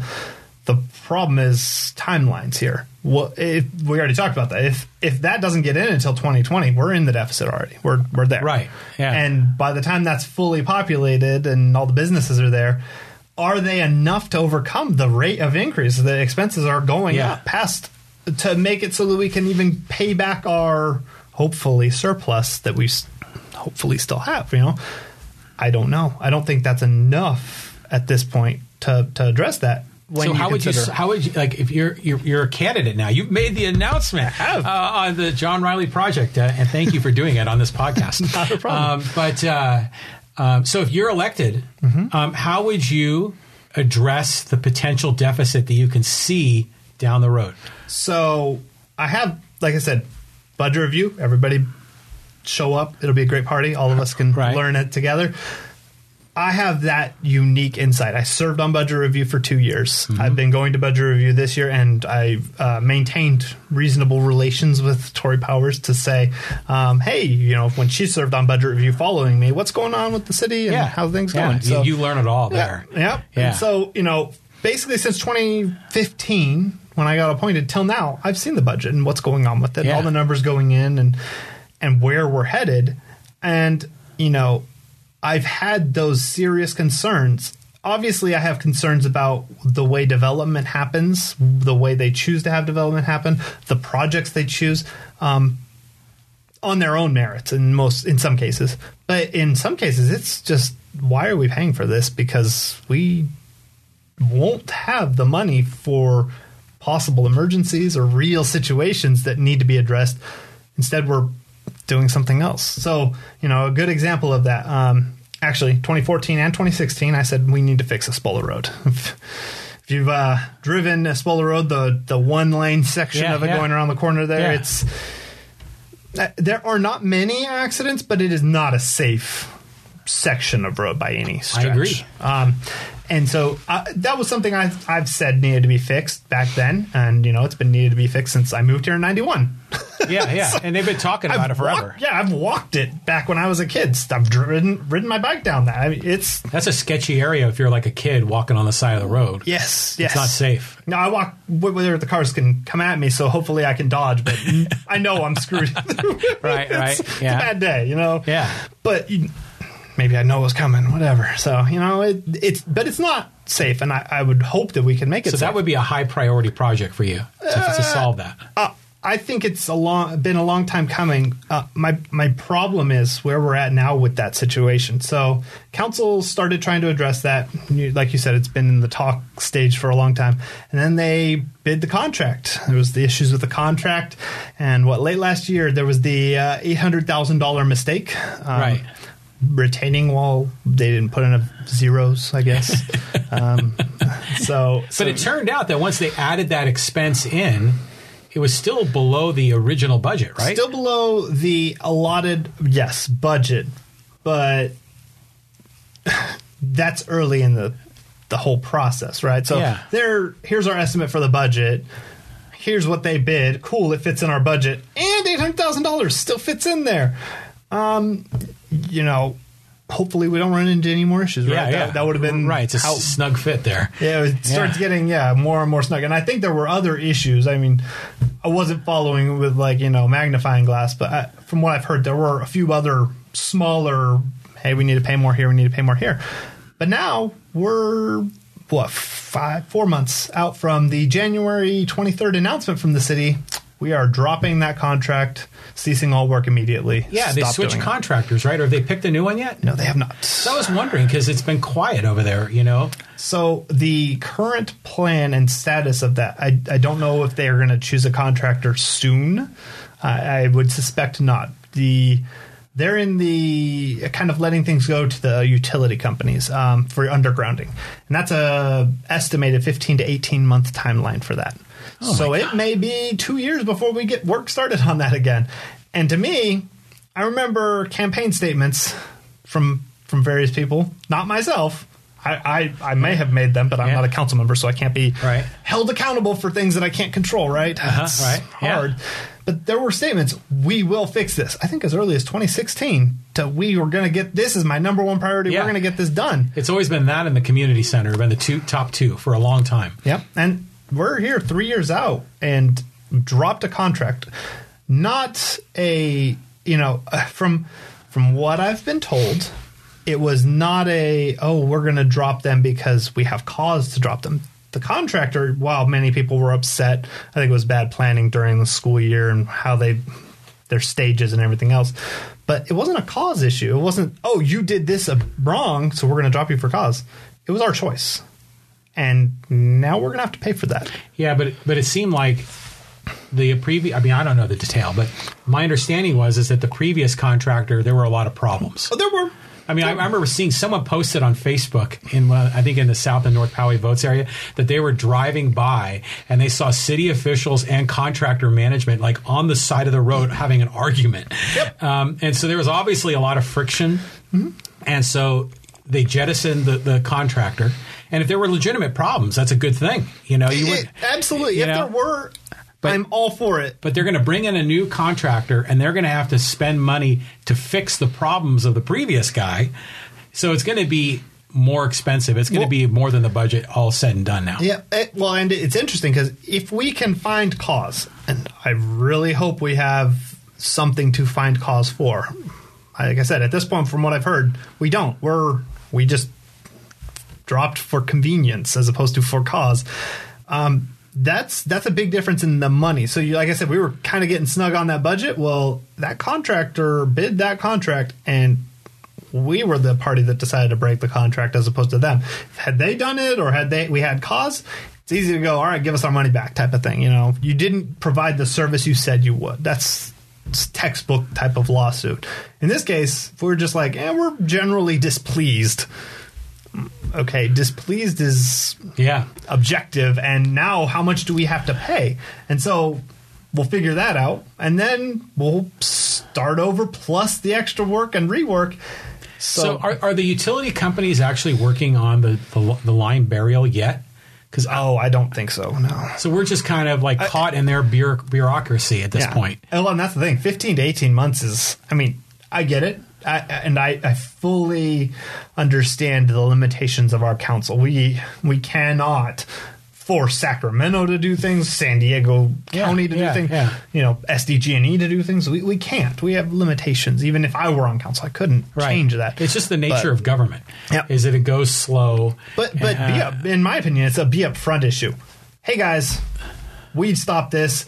It's not bad, all bad, because hey, they have to do this, and conflict between contractors could exist, and blah blah blah. Yeah, but they they, they they they did say that in the beginning, didn't they? But it, there's just Well- been no updates, you know. Yeah. So I think we're all kind of confused. Well, the, the initial one was we have all of our contractors on the same page. SDG&E's talking to this guy, and everything's going to be perfectly Yeah. matched. Apparently not. and, and that's what I mean. The transfer, transparency is it's huge. It that little detail is like a night and day difference for a person that's dealt with that traffic for three months, and then it just vanishes one day, and the, and the road looks like terrible, has the metal plate still. Sometimes like, I wonder though if, if the city council or even the city staff might feel that they would be embarrassed if a lot of this came out, like they would be blamed. But really, the, the other contract. I mean, I give them credit if the if if the other contractor was poorly performing for whatever criteria, Mm-hmm. and they weren't, and despite pressure to step up their game, and they wouldn't do it, you've got to cut bait. Absolutely, You know, and and so- that's like you said, embarrassment. Sure, But but, you're- but you you're have to take that. It, Yeah. You need, in my opinion, the only reason not to say something is essentially protection under some legal status for the Oh, city. yeah, yeah. You always, you always and- hear that as an excuse. And, and you might that may Yeah. be it, but I mean that that one letter and then nothing from the council. I mean, it was just that that letter, which was kind of out there, I guess, floating around. Uh, I don't know. it- Was that in anything? I, I didn't look in the Chieftain. So, if you don't mind don't me steering the conversation No, back, what would you do to resolve the budget problem? Because you can't generate more revenue. I, indeed. So, Um, you, you would have to find areas in the budget to potentially trim. So, What would you do? In 2015, when I was on budget review, our two year session, our, our group came up with a few things. We noticed this is a possible trend going forward, Uh-huh. and we identified a number of issues that need to be addressed.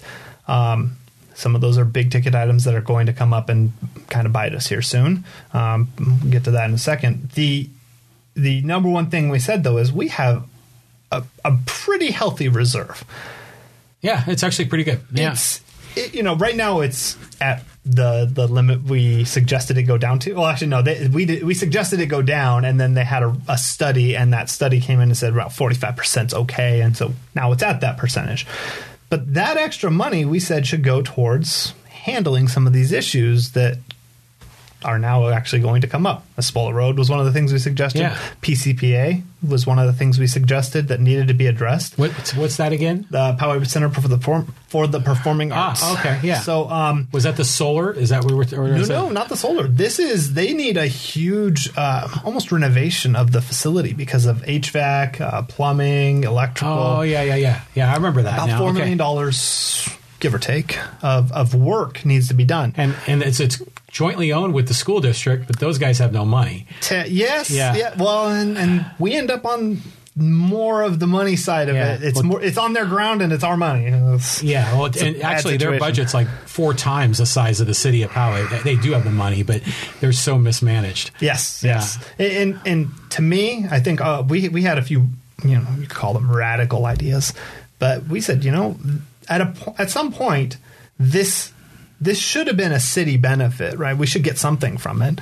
But it's almost exclusively, almost exclusively used for the school. I mean, you have the outside performances, but as far as revenue coming in, it's almost a, a, a negative on the revenue side of things because Well, it is because it's always been a, something that the city has subsidized Mm-hmm. because the, the the the ticket sales, the rental of the facility does not cover the expense. and, and there's there's nowhere you can to kind of buffer those with restaurant nearby that people can go to while they go. There's Yeah. nothing Yeah. that helps it because of the location. And so we we had said, you know, at some point you have to kind of take the loss. Are we going to continue to take this loss over years and years and years, or are we just going to say, look, school district, you guys aren't coming to the table, so we're going to make an offer on the table. You get your building and a dollar. We'll sell it to you, or hey, we'll give you the dollar even. I mean, whatever it is, take this and do because That, it- that that would be an interesting. they have the budget. They have the no, whether or not they're managed correctly, right? Um, but but they have the the ability to do that, and it would fix a lot of the problems we have right now. It's we try to find a contractor that will work for a school district according to state guidelines. That's Yeah. a nightmare in my head. I because it's like this hybrid deal, right? Yes. Yeah, yeah. And so if you just put it in the school, then the school district has their already approved specific facilities people and contracts and vehicles But for I, that. I think you can make an argument that if, if it went 100% to the school district, the situation could erode further. it could. Um, but it would no ideally it would no longer be hurting our bottom line. Well, yeah, because the right now, city could wash its hands. Exactly. Yeah. And, and and I think at this point, you know, we're gonna potentially end up spending far more trying to salvage this and you know over the course of however many years Mm-hmm. until that is what it ends up being. So yeah, we slow the erosion, but Well, the facility ultimately should be cash flow neutral. it should. You know, it should live on its own revenue stream. Um, and if it's not, then adjustments to that internal budget need to be made. And that's what I mean. The hard questions need to be dealt with. Yeah, rather than you know, kind of you Subsidized know, by yeah, Poway and- city, please give me money. Uh, school district won't give me any more. So city, can you even give me more? They, they they need to exist on a standalone. But I know that there's a lot of people in Poway that. When that was first built, they were the people that wanted to bring culture to the city. Absolutely. You know, so you kind of wonder will those people step up either by by buying the tickets Generous donors would be great to or if or if they're willing to like write a check. Yeah. Uh, so maybe they get their name on the facility. Yeah, but you know, and there's there's a lot of interesting fundraising potential there. But you know, in my opinion, that would be a boon to the school district. You get donors to the school district, and you get the facility. So mm, city kind of wipes clean. And it's still bringing it to Poway. It's it's in Poway. it's not like Yeah. we're cutting that out of But the, Poway. but, the, but the tricky part with the school district is is that they've got um, six high schools. yes. And so they show preference to one and not another, and that, that gets kind of weird too. Well, they, but they already have the, the issues with the whole preference thing. It's on school grounds, so you can't have certain shows go Yeah. there, and so, it, so the whole thing Yeah. is almost ex, not exclusively, but a lot of the issues are tied around because of where it is and what it's bound to.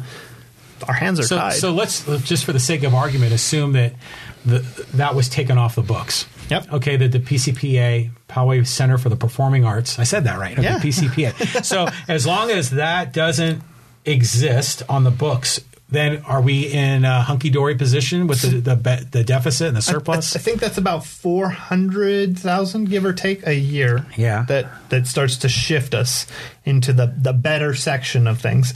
Um, on top of you know ongoing maintenance down the road, Yeah. uh, the the four million that we might have to do before we could ever sell it or Oh, so it's it. four hundred grand a year just to subsidize it to keep their head above water. Yeah, the four million is hopefully the renovation. I, it might Yeah. be more expensive. That's the conservative estimate. Well, you can pass a billion dollar bond and you can fund the renovation with that. yeah, I'm sorry. Yeah, I digress. Okay, so um, so anyways, would taking 400 grand a year off the um, for operating expenses off the budget would that solve the deficit? For at least would it extend us? it would extend us probably. Maybe we get to 2025 or something before we run into trouble. Uh, I Or mean, something I like mean, that. Like I said, that's that's our the four hundreds are our subsidy costs. So, um, you know, incidental costs that may come up. Hopefully, that yeah, that stretches us maybe another year or two out there. Um, but you know, overall, I'm just you have to think city in terms of decades.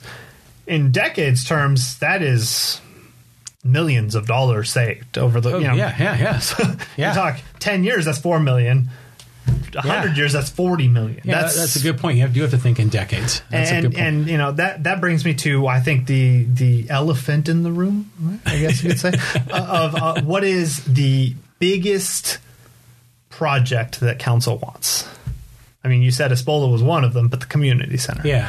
that is, in my opinion, the number one way that we can address our issues right there. And unfortunately, by the time 2020 rolls around, I would not be able to probably do anything. So, so your your suggestion is is don't do it. Uh, not don't do anything. Uh, so here, here's the interesting take on that. Okay. The building, when, when and any building, you can look at the city contracts on most buildings and most things of that nature. We enter into 50 or 55 year contracts of loans and things like that. Yeah. It's been around 30 years. Really? Yeah, 1988.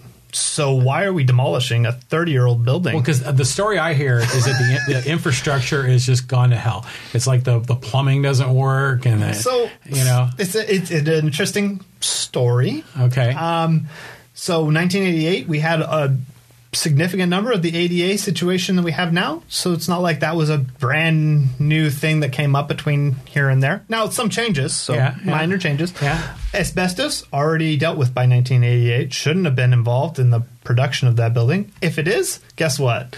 Demolishing it, you still have to abate.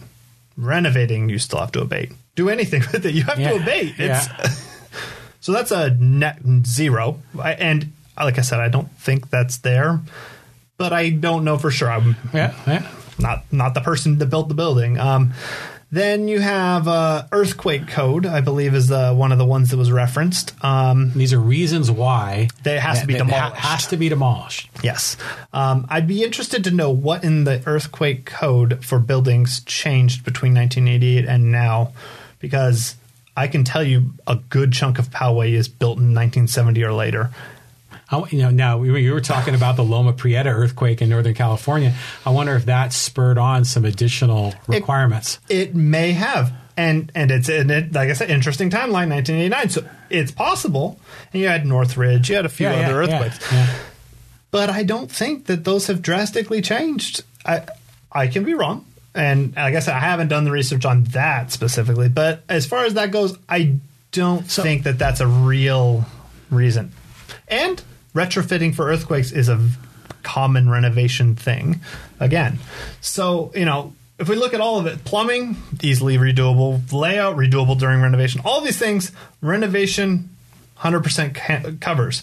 The real kind of catch 22 here that I don't understand is the desire is to demolish and rebuild a building that is at least 8,000 square feet less. It's 18,000 versus 26,000. Yeah, 26,000. it is smaller. Yeah. So we have a, a building right now that can hold uh, the bingo and uh, you know preschool play at the same time, or multiple different events in different rooms and things like that at the same time. And they want to make it to essentially one big meeting room and maybe an outside area, with the possibility down the road to e- expand. Their number one comment on it is this was a hodgepodge of things we added on afterward. So we want to add on afterward again to our new one. It, it, it's uh, Well, I think they're trying to fit a square peg in a round hole. Absolutely. Because they had a budget and they had allocated so much from the reserve and they were going to take enough. That- that was the problem. And then they were going to take so much from the operating budget to add on. Yep. But they didn't want to go beyond that. And then we've been talking about this community center for like 10 years. I think they were talking about it before the, the Great Recession. Yeah, well, 10 years. And that's the funny thing. The building's only 20 years old then. A- And I think that's really what it comes down to. Is, you know, like I said, 55 year loan terms.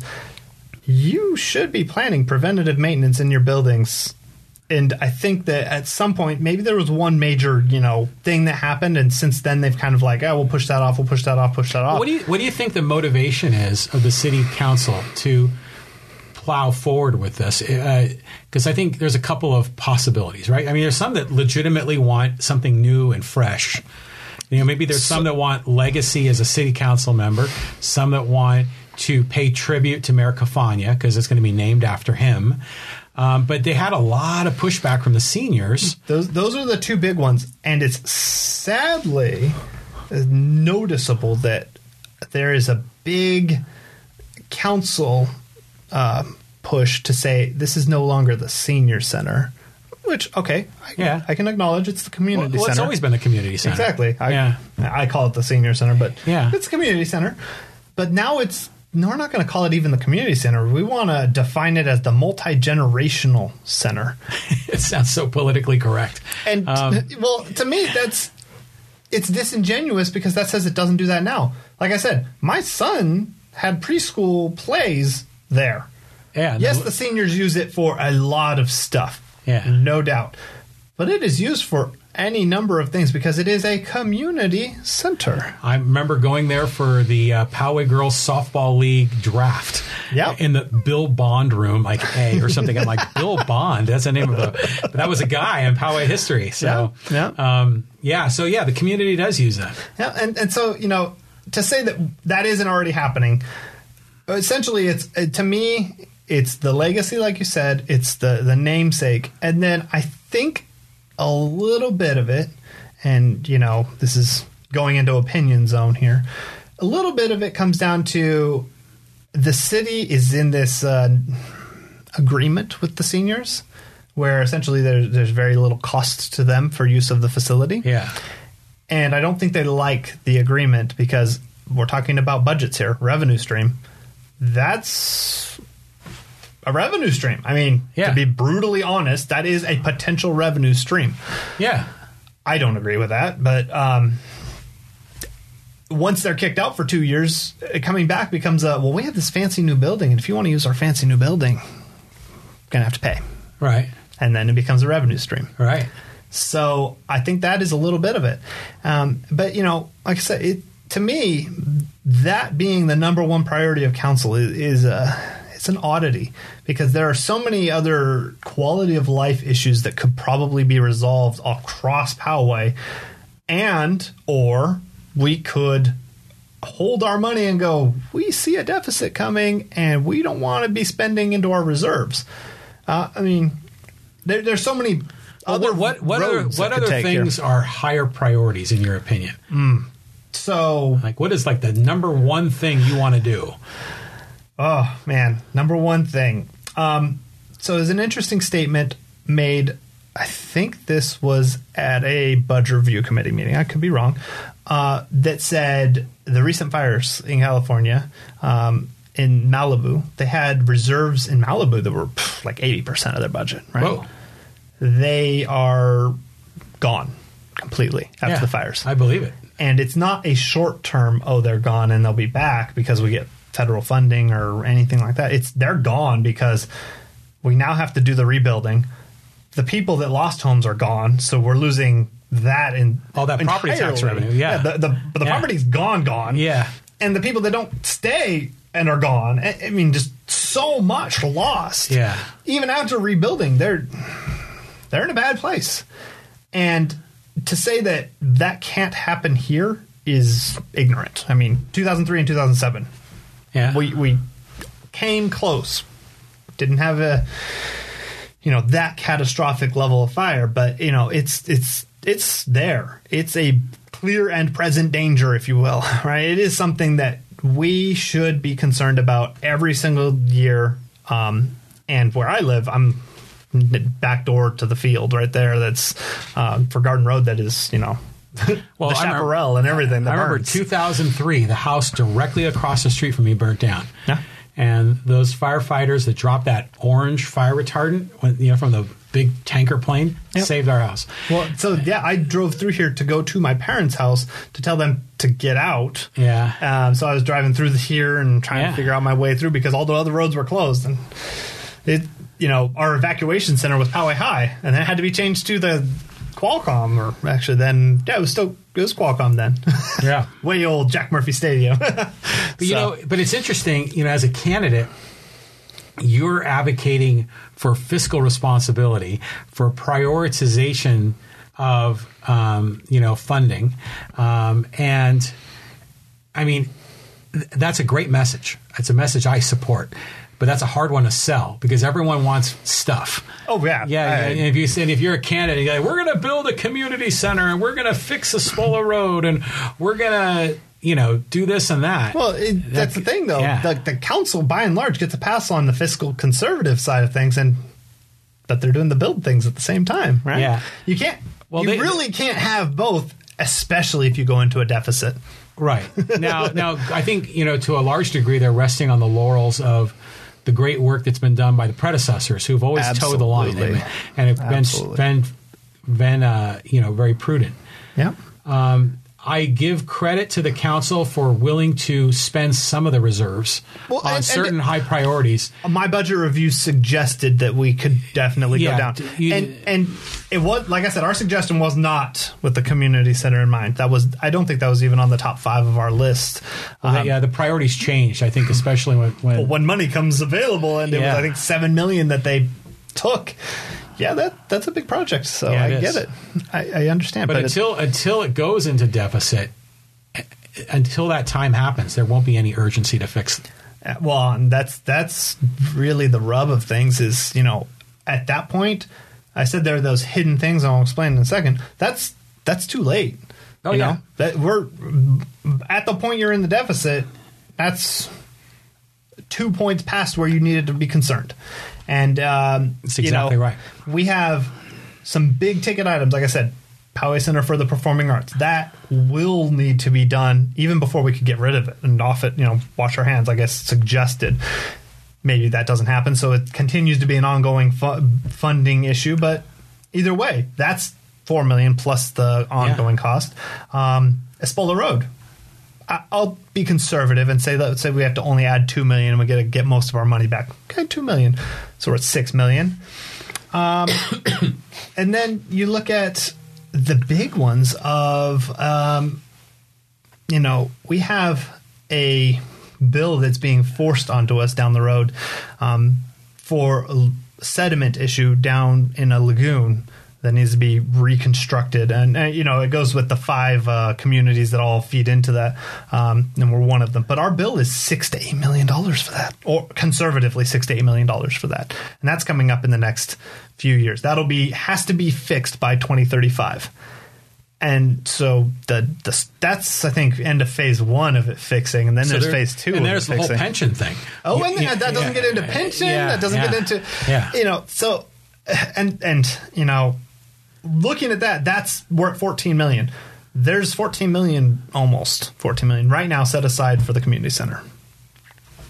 I, to build a building that's smaller than exists now. yeah. So hmm. you know, for me, it's it's a no brainer. Scrap that. Maybe don't fully scrap that, but really look at renovation. I mean, I've suggested it tons and tons of times, and I'm, I know the comment to this from council is we've looked at all options and we're not going to consider renovation right now. Fair, Yeah, fair. that, that's always been We're- the line. Is that they? I've always heard that the the building has gone too far south. That makes renovations almost a, a, a futile exercise. Yeah, it, it, it, it, it kind of grates at me. So when I was in the Navy, nuclear power is what I did. Um, we have a very, very rigorous preventative maintenance schedule. Oh my gosh! Uh, yeah, of course. So for me to Navy say, and nuclear, yeah, hardcore. for, for me to say, oh, we, uh, yeah, that building's too far gone. It's only 30 years old. Do you know how old the ships get in the Navy? uh, somebody wasn't doing something. Somebody was gun decking maintenance, as they'd say, you know, or something. that government works that way in a lot of ways. I mean, how often do you see a, The Navy's government, though. Well, No, yeah. I, I get it. No, but, I but like, think about stadiums, for example. You Yeah. know, well, like they last longer than 30 years. no, so. some of them like the they they want to replace the one in Arizona, Yeah. where the Uh, where the Diamondbacks play, and that thing's only about twenty years old. Yeah, well, I, and so to me, stadiums is a an interesting. I'd say it's a good analogy because in that case, it's cities trying to bring in revenue, which maybe we're we're trying to bring in revenue by having this shining Yeah, beacon, and that Um, never that never pencils out. By Never the way. pencils out Right. exactly. That's why it's a good Yeah. analogy, like I Yeah. said. But it, you know, scrap it and have the newest, latest, and greatest. Because if you're the one with the newest stadium on the list of stadiums, you either have the oldest stadium and you get that, or you have the newest stadium. Everyone in between is just the stadiums in between and Yeah. moving on, right? Right. So. So I I totally see that as why we need to build the community center. I disagree though because I think we can get far better served by something Yeah. like a renovation or, So, and, or and I, waiting. and I think you're gonna Excuse me. uh, you're gonna have um, a challenge. Um, well, I mean, how do I phrase this? I think in order to make this a successful point for you, you're going to have to be able to sell the community on the positive nature of it. Well, you know, and, and That, that, like I said, I don't think I'll get the chance. I think they will have already knocked down the building by then. My hope is that the on time, on budgets Yeah, claim you- is actually true because this could be built by the time the election happens. If it's not on time and on budget and it's already knocked down, I mean, what? But, but, but you're you're in an interesting spot because yeah, you're right. By the time you're elected, it may be too late. I hear you, but given that you're announcing so early, uh, okay, Well, it's because I want to comment on things so, like so, this. so you can put you can go on the record right out of the gate saying what you believe, not only on a fiscal perspective that it's not affordable, but you can say these three other things are higher priorities and this is where our budget should go. Yeah. Okay. And you put it all on the table. Okay. Now let's pretend we get down to 2020 and all of a sudden the building's blown up and then everyone starts looking at the budget and they say, oh my gosh, there's a deficit. You can say, Told you so. Yes, you can, and you can say I, I'm I'm the prophet. I, I saw this coming, um, and this is why I'm more trustworthy um, as a city councilman. Yeah, well, and, and I think that's that's to me the big picture. Like I said, I'm transparency, you know, the objective truth. I have a feeling that it, you know, you were saying what's the reason?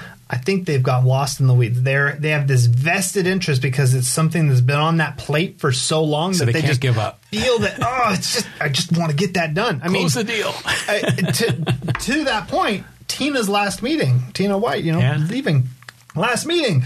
Such a great job. I know you had this outpost on your plate, and it was the thing you had to get done.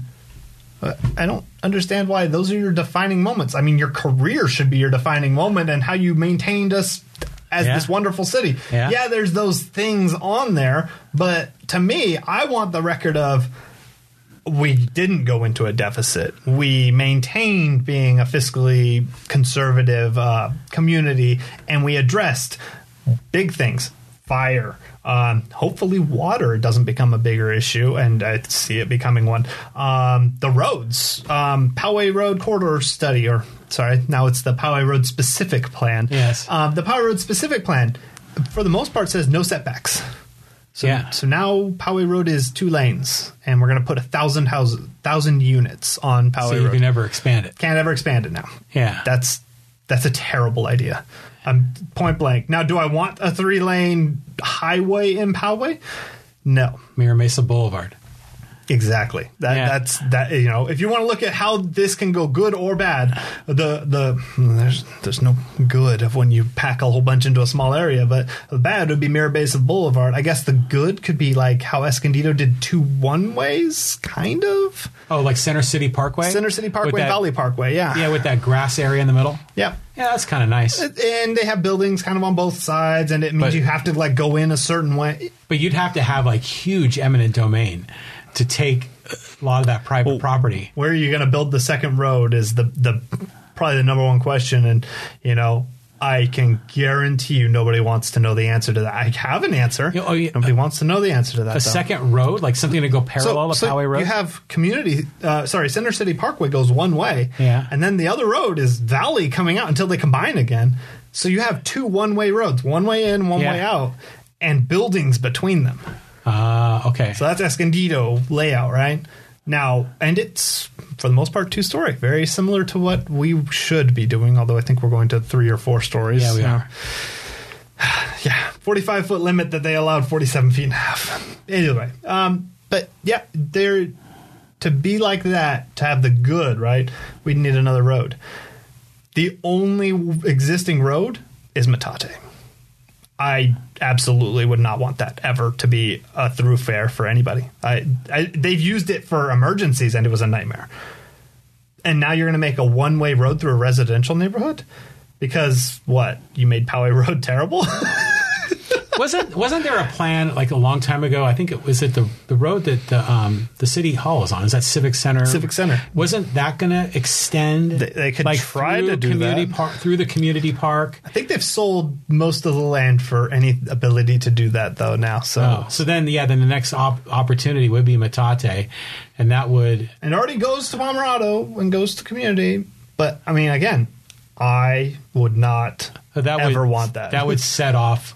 Uh, District Four. yeah, yes, everyone would go nuts on that one. Well, not everyone. District Four for sure. Yeah. Some people be like, it doesn't matter. I don't drive down Poway Road.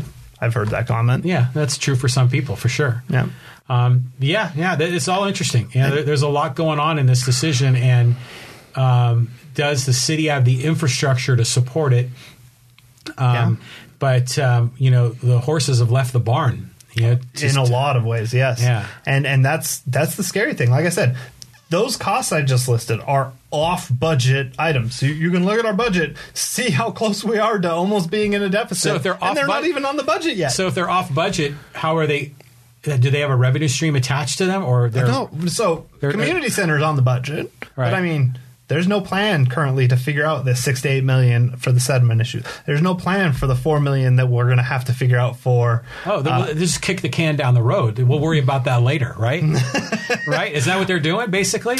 yes, Yeah. yes. yeah. If it's not in the budget, we can stick our head in the sand. We don't have to acknowledge that. But like I said, we're a city, 10, 20, decade view, not two Right. year view. yeah. So You know, it's interesting. It's you can see the problem coming, but the problem isn't here yet. uh, that, yep. That's going to be challenging for you as a candidate. Yeah. Um, well, it, it, to me, it's it's the same problem as the billion dollar bond you brought up. We see that problem coming. I mean, that's Yeah. now for sure, right? Yeah. When it happened, we might have been bamboozled, but now we see this coming. Do everything you can now to hopefully address that. You know, as best you can.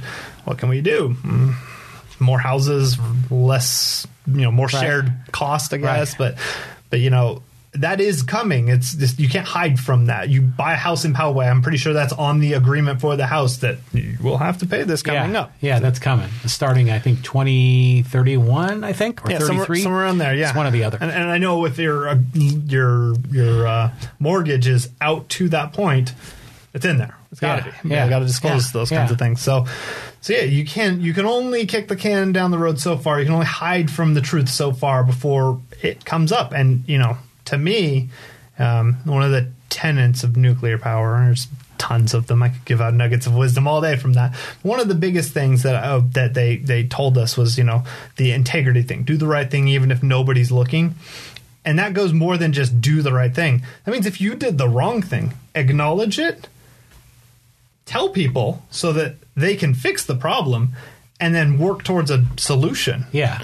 you yeah. need to have that level of transparency and you know it, it was to the point they'd say look if you messed up let us know you messed up you know we're not gonna obviously there are certain consequences with actions but if you didn't maliciously mess up and you just had a mistake and you say look i made this mistake this happened here falling asleep on watch is not a non-malicious that's malicious know, I wasn't. I wasn't asking. no, no, no. I'm just saying. Like some people be like, "Well, what? Like, Yeah. what, what's a non-malicious mistake?" I, I mean, I can give you examples. You you shut the wrong switch. You turned the wrong valve. You Yeah. did something like that. Notice it. Alert the Yeah. senior watchstanders. Yeah. Take action for the casualty you just caused. Yes. happens occasionally. And deal with the situation. Yes, yes. That is now they they may remove you from watch. They want to upgrade your knowledge, make sure you understand what you did. But it isn't a oh we're gonna bust you down and rate and take money from you and put you in the brig. No, it's make sure your level of knowledge is there. Make sure you understand what happened. Make sure you can stand watch proficiently, and this was was a one time thing, and move on. Right. That's it. That's right. And so, so that really, I think that mindset, like you said, they're too embarrassed about certain things. I, I think that's the wrong mindset. We need to handle these things. We need to address them. We need to acknowledge mistakes if we've made them, and we need Confront to the brutal facts. confront the brutal facts. Yes, the uncomfortable truth is, Yeah, you know, yes. and you know that may be the unpopular opinion because you're concerned about votes. Let me be the first to say, I will not hide behind something because I'm concerned about votes. Won't happen. That it's it's not in my character. It doesn't matter how bad the thing is. If it's happened, we need to address it because the only way you, you said it yourself, you know, the, that sunlight's the best disinfectant. Yes, I think yes. in one, I think that was what two or three podcasts ago you said Well, that. you were a loyal listener or Uh, viewer. maybe, maybe. it, it it is so true, you know. Uh, and and to go to that point, um, I don't have a person that said this quote, and I've googled it, so don't think my Google foo isn't good enough. Google somebody foo. might some somebody might have it for me, you know, in the comments or something. But um, but I've heard somebody say, or somebody in history say, tyranny or privacy is the curtain behind which tyranny thrives. Oh, So I never heard that quote before. but That's a good one. if we're forcing these things to be these private, hidden, secretive Yeah. things, that's how we get corruption and tyranny. Well, I think we're seeing that in D.C. right now, aren't we? Uh, maybe that's it's definitely. Ooh. with our AG. Um, Oh, yeah. Um, but uh, yeah, yeah, yeah. Well, you're right. You know, because um, when there is transparency, then there's trust building that occurs. Absolutely. And and you can't get away with shenanigans as easily. It Yeah. still exists. Yeah. But when it's private, that's when the backroom deals happen. Yeah. And so, so you, you yeah. You mentioned this, and, and I want to I want to make this point because you know we talked about a lot of I'd say little things dealing with the budget, and you, you said how do we how do we really fix that? I honestly think the only way to move forward from where we're at to, in my opinion, restore the trust. Because if we hit that deficit and then all those bills come up, Yeah. that trust is blown. We're- yeah, yeah. we're trying to repair and pick up pieces. The only true way forward is for our city to finally, and I don't know the reasons, I'm sure they're out there, finally have an official elected treasurer. Who? interesting. Person completely responsible for our money. You, you know, they are the ones that uh, uh, the budget review would essentially go to. And Uh-huh. They're the ones that would write the bo- that sign the check that goes to the community center or go, guys, deficit two years. What are you doing? Right? They're that elect. They're the accountable elected official, singularly responsible. Now, the first treasurer, I feel so bad for because I mean, you have to make sense of all of these different funds and where the money is Mm-hmm. and loans that may be not paid back and the whole gamut But why things. would the city council be held accountable? You know, for You the finances. Uh, they they should be right. Yeah, yeah. But you have only two of them, and then wait two more years, and then two of them, and so then you forgot the last two So would years. the or treasurer be like every two years? I believe we could do four years or two years or Yeah. recalls or whatever. Interesting. But I, I, I would say that the treasurer. So my way of doing it would be mayor, and then the treasurer's on the off two years. Okay. So you have essentially the two biggest responsibilities. yeah. The mayor is our face, and the treasurer is our money. Every election. the master of coin. Are you a There fan you of go. Game of Thrones? yes, I am. so, so Be on the small council. um, yeah, right on. Okay, so good. that good. that is that is you know if I, if I could, that's what we would. That's do. an that's an innovative idea, and I that's an interesting one to bring to the people, Mm-hmm. because you know what you're saying is is that you want to prioritize fiscal responsibility and and it's and make it it's transparent. it's a a a hard prioritization. You go that route, you're you're not getting rid of or hiding behind anything anymore. It is Yeah. all out there because that person's job is now tied to that. And you know, I'm sure the the comment is, wait, you want to fix our budget by electing somebody that we have to pay. I'm sure that that comment will come Yeah. up. Well, remember, we talked about PCPA, Poway Center for the Performing Arts. That's four hundred thousand dollars a year. I, I I think we can afford a treasurer with that.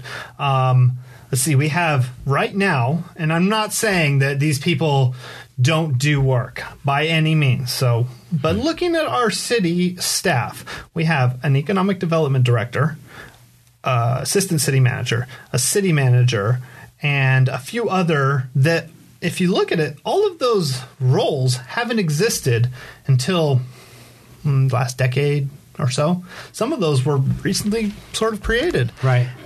And their roles really, I mean, now they have them defined. And I think if you look at the org charts, they kind of branch out and so they aren't overlapping. But those should be overlapping roles in, in some perspectives. So is there room for a, a treasurer?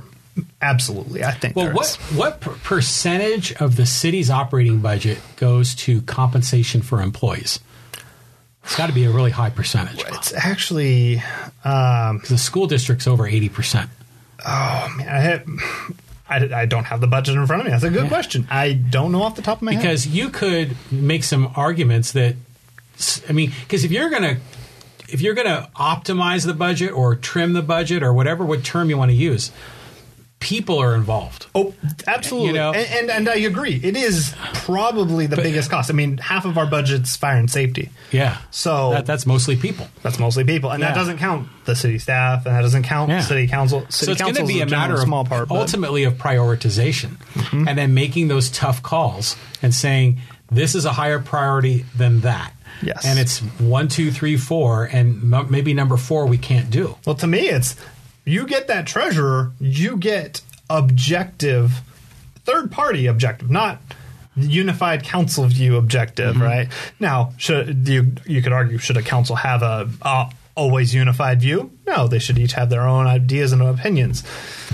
That does not seem to be the case. We always have a unanimous decision. So, an objective third party accountable to only the voters and the budget. They, the council doesn't order them around. They're the budget, and here is priority list. And if the council says no, we're not going to vote on that, then that reflects on council, right? So, so the, for example, treasurer says we should not do the community center. We should focus on Espola Road, and we should um, figure this Poway Center for the Performing Arts out. And council says we're not listening to you. We're going to spend this money and go into a deficit. Treasurer goes, announcement, we're going to a deficit. Your council has decided. And, uh, you know, they're your I'm not. I'm not. I, I, I have let them know here are the Yeah. numbers. Here's how bad it will be. So there you go, people. And then we go, whoa. It, it, it's that extra accountability. I mean, do you believe the the random guy in the blue shirt that gets up there and says, "How dare you guys have this deficit coming?" Or do you believe an elected official who goes, "You guys really want to go into a deficit over a community center?" You know, it, it, it's a lot more weight behind it, and I think that accountability starts really yeah, ratcheting it's an up. innovative idea. I think it's something that would be good for you to really kind of flesh out because um, that's a differentiating opportunity for you, depending on who chooses to step up and compete with you. um, but you know, the school. Di- I, I go back because I know a little bit about the school district, and um, they're like al- always in deficit situations. And then when you start talking about trimming expenses, you know, people start shrieking. Oh my gosh, yes. You know, and so at some point it's going to have to come to that because you, you can't increase revenue. I mean, you can a little depending on what happens with the Poway Road thing, but ultimately you've got to control expenses. Mm-hmm. It, it- yeah, there, there's like I think John Mullin says it best. You know, I can give people credit, right? Of course, yeah. You only have two ways to address the budget: bring more money in, trim or spend less. Yes. those are the only two ways you That's right. adjust it. And you know, you brought up the the school district. They are very well known. I won't say notorious because. Well, I mean, it is bad in this case, but they spend money they don't have, and, and it's not That's that true. it's not that they don't have it in that moment. They, but they will do uh, something to say we're going to allot this money for whatever. Except we don't have that money on the books next year. That was one time fees. Right. Whoops. Yes. And then they're in a deficit. Right. Yes, that's very true. We're pretty much doing that right now. We had reserves. We took most of that reserves that we said that so we could drop down to our new reserve level to put towards the community center. And this year we had a bunch of one-time fees because of land sold for another development on Highway Road, and we put that towards the community center. And now we're sitting there. You know, I, I mean, looking at the numbers, I think we're hundreds of thousands short of a deficit right now, or somewhere in that neighborhood. It's But but at least at least one time fee, one time revenue surges are aligned with one time expenses. I mean, as long as we can say that there will be no more cost, which Yeah. I don't think we have the full budget accounted for yet on the community center. I, I think they're still short, and that doesn't account for surprises. yeah, well, the, well, yeah, like a Espola, you know, Yeah. like oops, you know? Exactly. oops, is- and this could be a big oops. You know, Right. Like uh, something I've heard recently. Speaking of oops, is uh, Poway Road. Uh, you know the uh, the outpost. Uh, have you driven by there lately? Um, I know they're digging, and I know, they are doing digging. Yeah. um, but I don't know any specifics. Can you share? So, yeah, I mean, I drive by it every day. because they got that fence you Oh. can't see through. So maybe you've been snooping around. So- Uh, I, I drive by it every day, pretty much. So it's interesting because it started strong, digging, tons of trucks in and out, movement, and then it tapered off quite a bit. You know, they discover something. Well, there were a lot of residents who said, "Hey, Poway Irrigation was here because of the water table." Did you guys account for the water table? Uh, from what I've heard, like I said, rumor, grapevine, workers that are at the site. you Yeah. know. Either way, they have hit water at 11 feet. Well, you know, our uh, our local scientist Pete Neild has commented on this. He mentioned that when he was running for office that you know it's a you know it's a what's the word for it where the not a floodplain but where the water naturally will flow The water table, yeah, the, the water table underflow, yeah. and he was concerned that that was going to happen Yeah. Well, and here's the thing. So at 11 feet, I mean, maths here. Um, 11 feet is where supposedly they hit water. Like I said, this is rumor and conjecture. okay Um, they have to go to 27 feet. That's not rumor. That's what they have to go to to Yeah. get two stories underground. Um, so if they hit it at 11 feet, that's a good 16 feet left to go. That's over half left to go to figure out how far you know they need to go down. Well, here's the bigger concerns for me. On top of continuous pumping to try to get the water out of there, and not have the big well of Poway. um, you have a more pressing issue of um, what what are they attributing this to, and did our environmental studies account for it? That's, that's kind of big to me. You know, we're talking about sediment in a lagoon costing us millions. I don't want this. but to they, be. they did the environmental impact study before but they were surprised did, when they did they account for that's what I mean? Did they Yeah, account for yeah, this? Uh, yeah. if not, then maybe we need to get a new firm to do that next time. I uh, don't have all the answers. But how would you solve the problem? I mean, because the water table, the water is constantly seeping. So, so that I think that their current uh, take on it is because of the recent rains that it's a lot higher than it should be. Oh, I, I buy that. I would to a degree. A 16 feet is a lot of water. I do not think we've had 16 feet of rain. Okay. but that's kind of, you know, like downhill a little bit, right? From Sure. other parts of town. And and that's what I mean. I could buy it to a certain extent, but I have a feeling that end of the day. Well, you day, should go find out, you know? I mean, we're conjecturing, you're just driving by.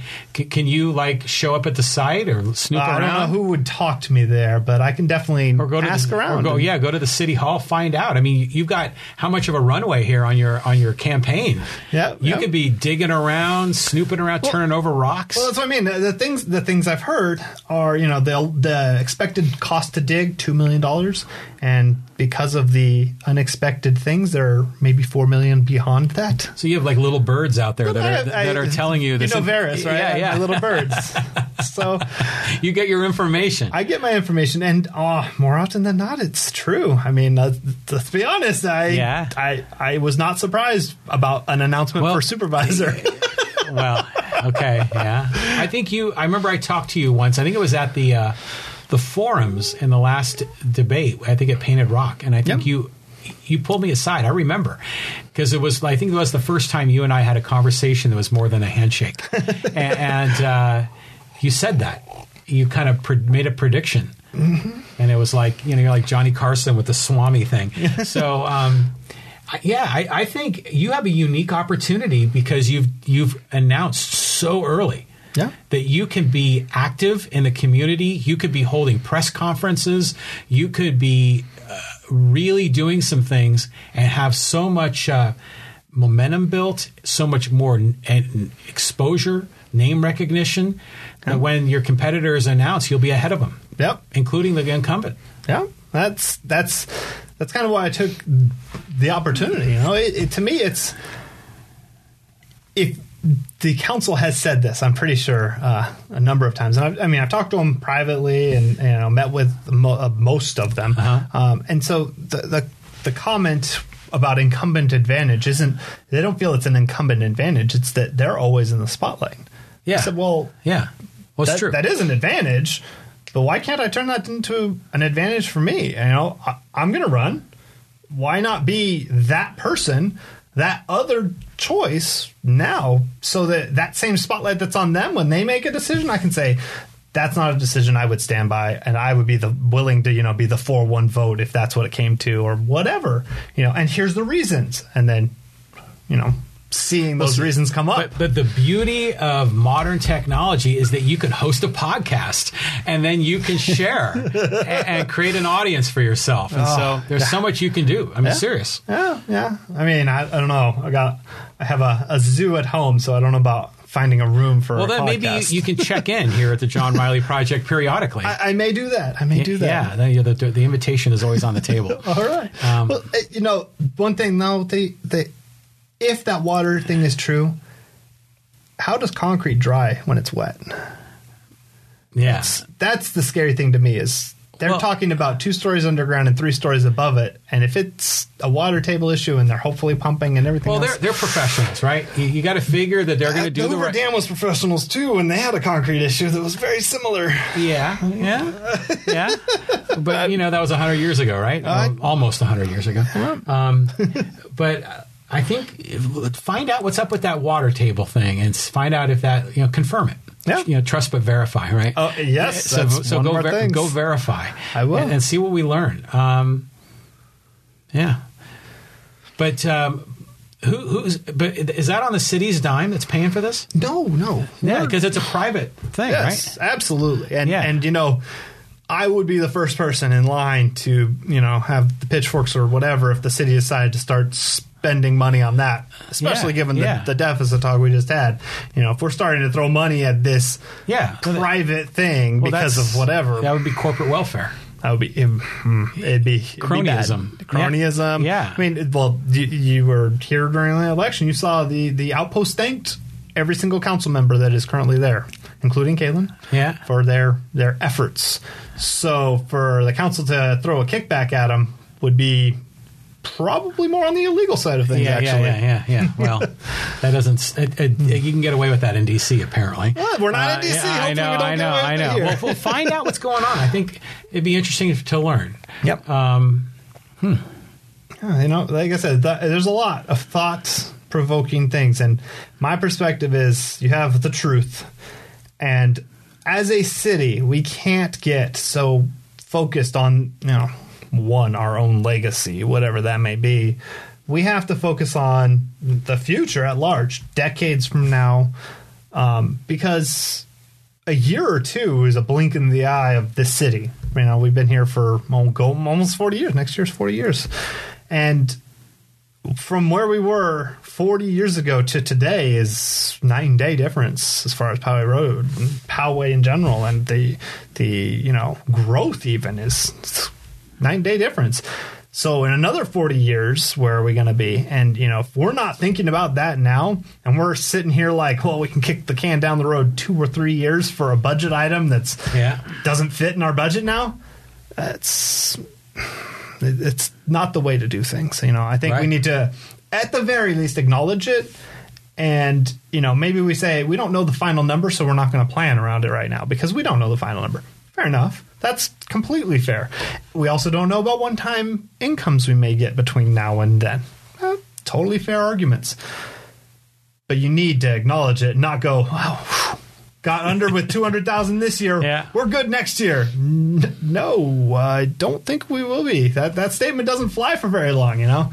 So you got to you got to take the big picture view and if 10 years from now it says we're going to be 2 million in a deficit every single year or more, maybe we should do something now so that that doesn't happen, you know. And houses arguably does do that. The the Poway Road specific plan should hopefully address some of those issues. I just don't agree with the uh, the height, the no setbacks. You know, little things. To me, little things. Poway is a community that was characterized by not having skyscrapers. You know, you, have you ever been to uh, Hawaii? Yeah. Hawaii specifically, actually. Kauai? Kauai. No, I have not. Kauai has an interesting uh, rule uh, for uh, a number. Actually, it might be an island rule. I, I'd have to look. But no building can be taller than a coconut tree. and if you drive through it, 100%. There's no skyscrapers anywhere at all on the That's a funny rule. It, it, but hey, you know, we had 35 feet. Coconut Yeah. trees can get pretty tall, so we're we were pretty close to that with you know like hospital Yeah, yeah. exceptions and minor things. So, so we were essentially a mini Kauai, one of my favorite places to go. But now we're starting to look more like a mini downtown San Diego, which is less my favorite place to go. What What is your favorite thing about Poway? What do you love Oh, the most man. in this city? So, you know, Poway has, I mean, always, as far back as I can remember, always had a unique sense of character. You know, whenever people would ask where I'm from, I, I in being in the Navy, you start um, from America, right? You know, America. well, I mean, foreign countries, you know, Yeah. it could be anywhere, Yeah. right? So, but you know, sometimes I, I wouldn't even think about it. I'd be like, oh, I'm from Poway. and it's actually impressive. The number of, is that California, Southern California, and I'm like, whoa. I mean, we're in we're in Hong Kong. Yeah. Like, how do you Yeah. know where? Yeah. Oh, I have relatives. They live in North County. Oh, okay. That's Uh-huh, yeah. all right. Yeah. I mean, I, normally it's America, uh, California. And then narrow down Sou- Southern California and just keep narrowing it down. But no, they they sometimes just I know where that is, and I'm like, Nice. I grew up in Mira Mesa. Well, Yeah, that's yeah. practically our Yeah, neighbor, yeah, you know. And yeah, so yeah. it, it's amazing how small of a world it is at Yeah. those times. But it- you know, the fact that we have that that impact, you know, and I can't say good or bad. What's what's thought of us, you know, whether we're those those snobs or whether we're those the those weirdos out in the country, the city in the country, right? You know, I, I don't know, but they knew, and to us, to me, it was always, you know, all the people that I, I've known from Poway, it's always, you know, that sense of pride, I guess you could say, Yeah. you know, Titan pride of Yeah. Poway High School, Yeah, right? yeah. So it's that we're from Poway, we represent Poway, you know, eh, lots of very interesting things, you know, the, the wrestling legacy when I was there at Poway High School, which at that point was undefeated. And a few years later, we had the one defeat. Um, you know, but all of that goes into what our community is and then where our people go and how they come back. And, you know, a lot of people I know want to come back to our community. Yeah, they do. You know, we're the small town in the big city Yeah. and and you don't really see that. You either have small town and the small town, or you have the big city, and that that's it. You know, we're in that that perfect little balance where you can drive not very far to get to a, a reasonably large city. Not I'm not even talking Yeah. Mira Mesa. I mean Carmel Yeah. Mountain. Yeah. Um, or you can go to downtown. That's even you know not that far. You've got every environment you could want. You can go to the beach. You can go skiing. You can go to the desert. All of the activities within two to three hour drive. I mean, you can't get that pretty much anywhere else. Yeah. It's a special place. No so, so yeah, we're in, we're in the central place and this unique location, and and that community, the community that we have, is very has this very strong character to say, you know. We define ourselves by saying we're we are Poway. That's that is us. You know, we don't, we don't have to say, "Oh, I'm from some small town you might never heard of." No, we're from Poway. Yeah, but if you, you haven't know- heard of it, that's your problem. But unfor- unfortunately, now people do know our name. Oh, they know And it a lot more, and, Yeah. and you know, and not the not the best ways, and you know, that's that goes to you know, as, like I said, campaign. Something I would hope for is that we can develop more inclusivity in Poway, um, because while we have that strong character. Poway also is very resistant to any negative blemishes on that Poway.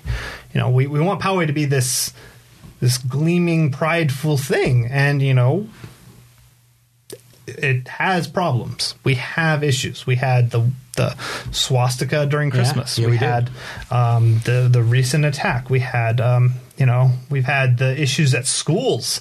Um, we have issues. I mean, you could say school district and city, two separate things, but It's all part of the culture. it's the it's the, community. culture and Yeah. the community and Yeah. and when you start to suggest that maybe we need to reflect there's a real resistance there um, to say you know no no we don't have anything wrong. We're Poway we're better than this. Okay. Being better than this is saying hey I acknowledge my mistakes I acknowledge my problems and I work to resolve them. You're only as strong as your weakest link and if your weakest link you're ignoring it's going to get weaker and weaker. That's right.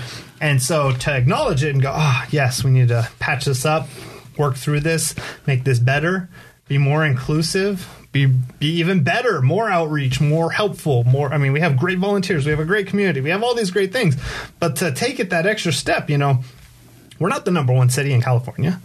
Maybe we want to be, but why don't we strive for number one? What are we missing that's making us not be number one? Let's start dealing with those issues. If it's petty crime. Okay, let's deal with petty crime. If it's we're not diverse and or not inclusive enough, let's deal with that. Maybe it's homelessness. Let's deal with that, you know? And it's not let's ship them out for homelessness. It's not let's build a shelter in Poway. You know, those are the extremes here. I'm saying Poway doesn't deal with its issues. It offloads them. It outsources them. And in this case, you know, we pay I think Escondido for homeless services. How, how's a homeless person going to get from here to Escondido? I mean, they don't have a maybe they have a car. Some do live in their cars, but you know, if they have nothing, that you're gonna have them walk to Escondido, uh, walk to downtown San Diego to get the services. We need the resources available, and that's what you know. Having an outreach center, having um, a diversity center, having these things in Poway that are available to the community. I think you know we could go those extra steps to make Poway have that Yeah. more wholeness. And, and those would be wonderful things, but if, if the city has to fund them, and, and then we got we go back back to the budget again. Hey, well, we talked about community center. Community center's big; it's going to shrink. If we kept it big, maybe we could fit some of those things in those rooms. Yeah, maybe. You know, I, I, I see um, underutilization happening, and I think that as a city, we could do a better job with our our utilization of buildings, and then our maintenance of buildings, renovation, all of these things to save costs. And once you start saving those costs, uh, treasurer would love that, I'm sure. But then you can start looking at, all right, why do we need to build a new building for the diversity center right we could fit the diversity center as you know this building that already exists right here or this room in this building here yes you have to come to city hall but this is the diversity center in city hall whatever it may be you know not having it is bad but not even acknowledging it or putting a room towards it or you know anything there can be steps it can be small steps start with a room start with a handout I mean, anything. Here's the resources. Here's the numbers to contact. I don't know if that flyer exists at City Hall. Maybe it does. I'd hope it does. I'm going to hope for the best for our city. That's something that Caylin Frank talked about in on my podcast I had with her. Was trying to bring all those resources, like the county level resources, and Absolutely. and publicly make them available to Poway residents. Yep. And, and, and, you know, for me, my measure, my litmus test for that is does anybody know about them? Does, can anybody point to where to go to? I, City Hall, okay, but if you've been to City Hall, there's a lot of City Hall to go wandering down. Yeah. Yes, you can ask, but you know, I've been to the city clerk. You can't say it's the city clerk. They do not have it uh, right now, uh, whatever today is. if they have it tomorrow, I'm going to be uh, surprised. But you know, they do not have it right now to say this is all of the numbers, these are the contacts. They have city stuff to say this is, you know, some contacts within the city and some things within the city, but it's not here are the services for Escondido where we pay for XYZ service, you know? Um, so I, I think that community outreach definitely is lacking here. Um, it goes to transparency, you know, there could more be done and i think that's that's our big first step is could more be done to make the community as a whole feel like they're getting all of the details. You know i tell somebody hey you know they're going to raise your water rates. What? They sent you something in the mail oh, I- I didn't look at that. well, I, I can't make you read your mail, but, you know, was that enough? Is my question. Okay, yeah, it was in the Chieftain. Yeah, it was mailed out. What are we, we're going to have people knock on doors? No, you don't have to go absolutely crazy. But if you made it so it had point blank up front, we call it the, the bottom line up front, right? bottom line up front, your rates will go up. Yes, no, or no if you don't want this. I think we'd have a lot more responses. Now, that goes to income, right? We uh, we lose the ability to raise water rates. We lose the ability for water related projects. We lose the ability to, uh, I guess, currently pay back into our reserve that we had in water.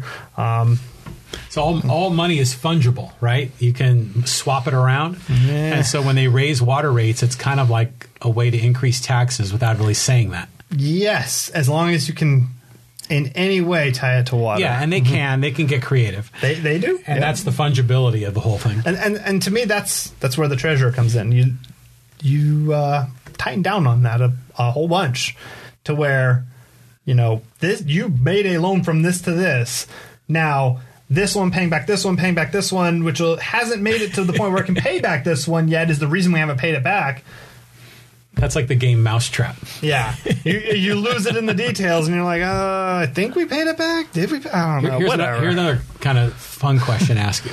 So, um, we're- we've been talking about the city government. We've been talking a little bit about the culture and community of Poway.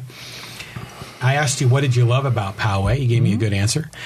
Give me a pet peeve Okay, and it could be like something really trivial that just irks you.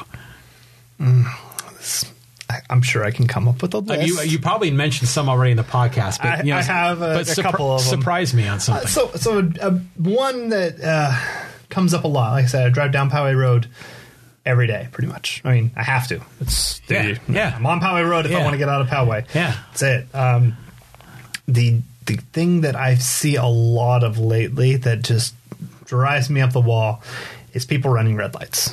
really? Yes, and uh, and it's not blatant like oh we stopped traffic's going i'm going to weave my way no it's the continuous turning uh, from poway to community or Oh, that. And then did they, did they create the blockage of traffic? create you create the blockage which you know let let's all go back here to driver's ed you do not enter the intersection unless you have a clear path through the intersection That's exactly right. Yes, it is driver's ed. I remember that. And, and and to me, the the the biggest thing that I, I've uh, I've learned, I'm, and there's a lot of car statistics. I don't want to bore people with car statistics, but driving faster generally won't get you there faster because it's most of the time things like stoplights Yeah. that that affect your path. In those cases where you're running the light to make the next light or whatever, that all in the wash is maybe 30 seconds you save. Yeah, I, You know, I believe that. Yeah. But even more so, the the bigger one is if you're doing something to let's say speeding to make that light or something crazy like that, is uh it it's the math of that. It is crazy. So let's say you were going I don't know, 70 miles an hour and you had to stop. So you slam on your brakes. Guy next to you, exact same car, weight, everything, Yeah. going 100, slams on his brakes. You stop an inch before, I don't know, a poodle, something in the road. The poodle. Some, some, yeah, some, something. Uh, grandma crossing the crosswalk. Yeah. You stop just in time, right? Yeah. how far past you or how how fast this is, how fast is guy next to you mythic you going that was going 100 how fast do you think they're going and like i said you at the exact same time at your brakes how fast do you think they're going Oh, like 40 miles an hour, maybe? they're going over 70 still 70. From 100 they've gone down to 70 It's Holy. the math so you, long complex equation i'm going to make it real simple here 70 miles an hour we could do the force rate all Yeah, this yeah. stuff let's just say 7 squared is 49 10 squared is 100 Yeah. take that 49 that stopped Yeah. from the 100 and you're still with 51 instead of 49 Yeah. so you're going over 70 Wow. by I think you're going like 71.8. If anyone wants to check my Wow. math, be my guest. It is shocking. And that's like I said, that's 30 miles an hour. That's nothing. Always is true of those kinds of things. Think of the poodle. I know. and and that's the thing. You stopped just in time. They didn't even just I mean they're they're uh, is gone. They're just through the intersection to the next intersection. I mean it's Yeah. So, So- but you're right. But I, I don't think people understand. I think it's a good point to say that if you miss a red light, so what? Yeah. You know, it's, it's not going to make a big difference Yeah. because you speed through it, you're going to hit the next red light. Yep. And and if you're already late to work and you're like, I'm gonna rush to make my you're not. You're gonna rush to get that ticket from the police officer you didn't see that day, and that just happened to be the one day that they couldn't, you know, those Yeah. wonderful comments. Oh, today's the only day I've spent. Mm, Sure, whatever. So that'll delay you. The light that you catch next will delay you. The the person that cuts you off will delay you. The accident you get into will definitely delay you. So is it really worth possibly making up like I, I think the most I've made up, I do a 26, I think it's 26 miles drive round, um, each. It might be 24 and a half. It's Yeah. ballpark, 25 Yeah. miles, let's say. I drive that every day, both ways. So 50 miles a day. I think the fastest I've made it, and I'm not talking about speeding and I was trying. I'm talking about I got lucky with the green Yeah, lights yeah, and yeah, everything. yeah. I think the fastest I've made it's about 30 to 35 minutes. The longest with like, I mean, horrible traffic, uh, car accidents, and, and I have ways to avoid them. I know all kinds of back roads, and so. I'll exit and go around and take some stoplights, is about 45 to 50 minutes. So you're talking 15 to 20 minutes. Yeah, and and, and the difference is everything in my working my way to everything not working my way. If you're talking your average one, it's between 35 and 40 minutes. That's almost every single time. So do I can I make up time? Well, I mean, unless it's this extreme, no, I'm not going to make up time. Not even close. It's going to be a minute or two at most. And for me, parking lot is a 10 minute walk from there to the building I go to. So 10 minute walk. Yeah. That's a huge parking lot. Oh, it's a big parking lot. Yeah. Well, I mean, the parking lot is back, way back behind, and if I have to go past that to the overflow one, it's a 15 minute walk. So yeah, from there all the way across the street through two gigantic buildings, or you know, down Yeah. at least one. So yeah, it's yeah, it's about 10 minutes. I can make up more time running than I can make up driving. Yeah. You know, it's a similar rule that I, I use is that um, and if I'm in a big parking lot, I just take the open spot. It doesn't matter where it is. And then I just w- walk, and I, I know I'll be faster than driving around. Yeah. And I remember they did a they did a piece on this. I know it was on like 2020 or 60 Minutes, and they Yeah. actually had like some math professor, and he like figured it out. Yep. And um, but you're yeah, there's just certain things that are counterintuitive. Yep. Oh, I, I do that one too. Uh, my wife hates it. I go park in. the spot. oh, there might be a spot up. There could be like five spots up there, but if there isn't, and you know the the the hidden car, as I like to call it, where it's like a giant truck and Yeah. there's this little tiny Yeah. a, a bike in a parking spot, Yeah. whatever it is, it- you go, oh no, and then you have to drive around again, and then you're even further back because that Yeah, spot's yeah, yeah. I just take the first spot. I'm just like, boop.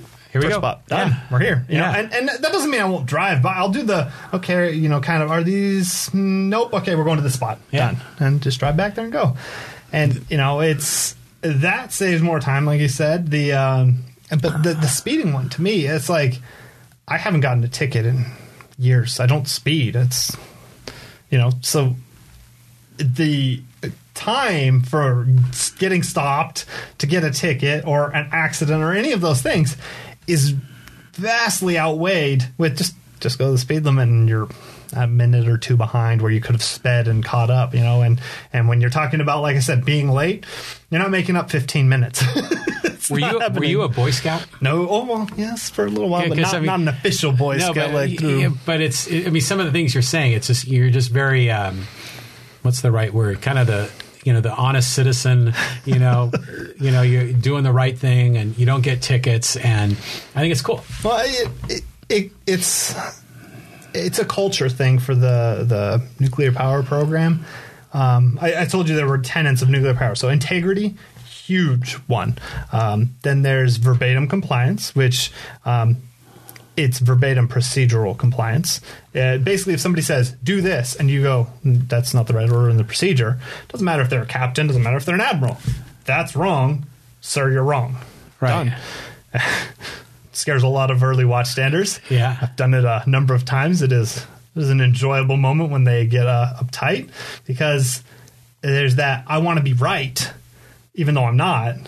And you know, I'm, I've had it to the point where they're you know ordering my relief and all Yeah. kinds of stuff. Let me tell you, there's nothing better than the reactor officer, the highest ranking for a reactor department, and sometimes outranking the captain on the ship by time and a few other things. Uh, they're not the captain, but you know they would outrank them. Um, them coming down during this because of the you're, you're not listening, and then the person that relieved you is not going to do it either because they know, you know. And it gets you know your chief, your divo, and keeps going up, and they come down and they go, sir, your excuse, I have the watch. And you're just like, oh, that's going to be a bad day for that one. okay. and, and, and, you know, it, you're not, I'm not doing it to be malicious. There's a thing. Don't, malicious procedural compliance is a bad thing, right? I'm saying that to protect the plant and operate the plant, you know, I've done schooling, I've done my watch standing, I've done all of these things, I've done drills, I've seen all of these different transients, I've experienced this.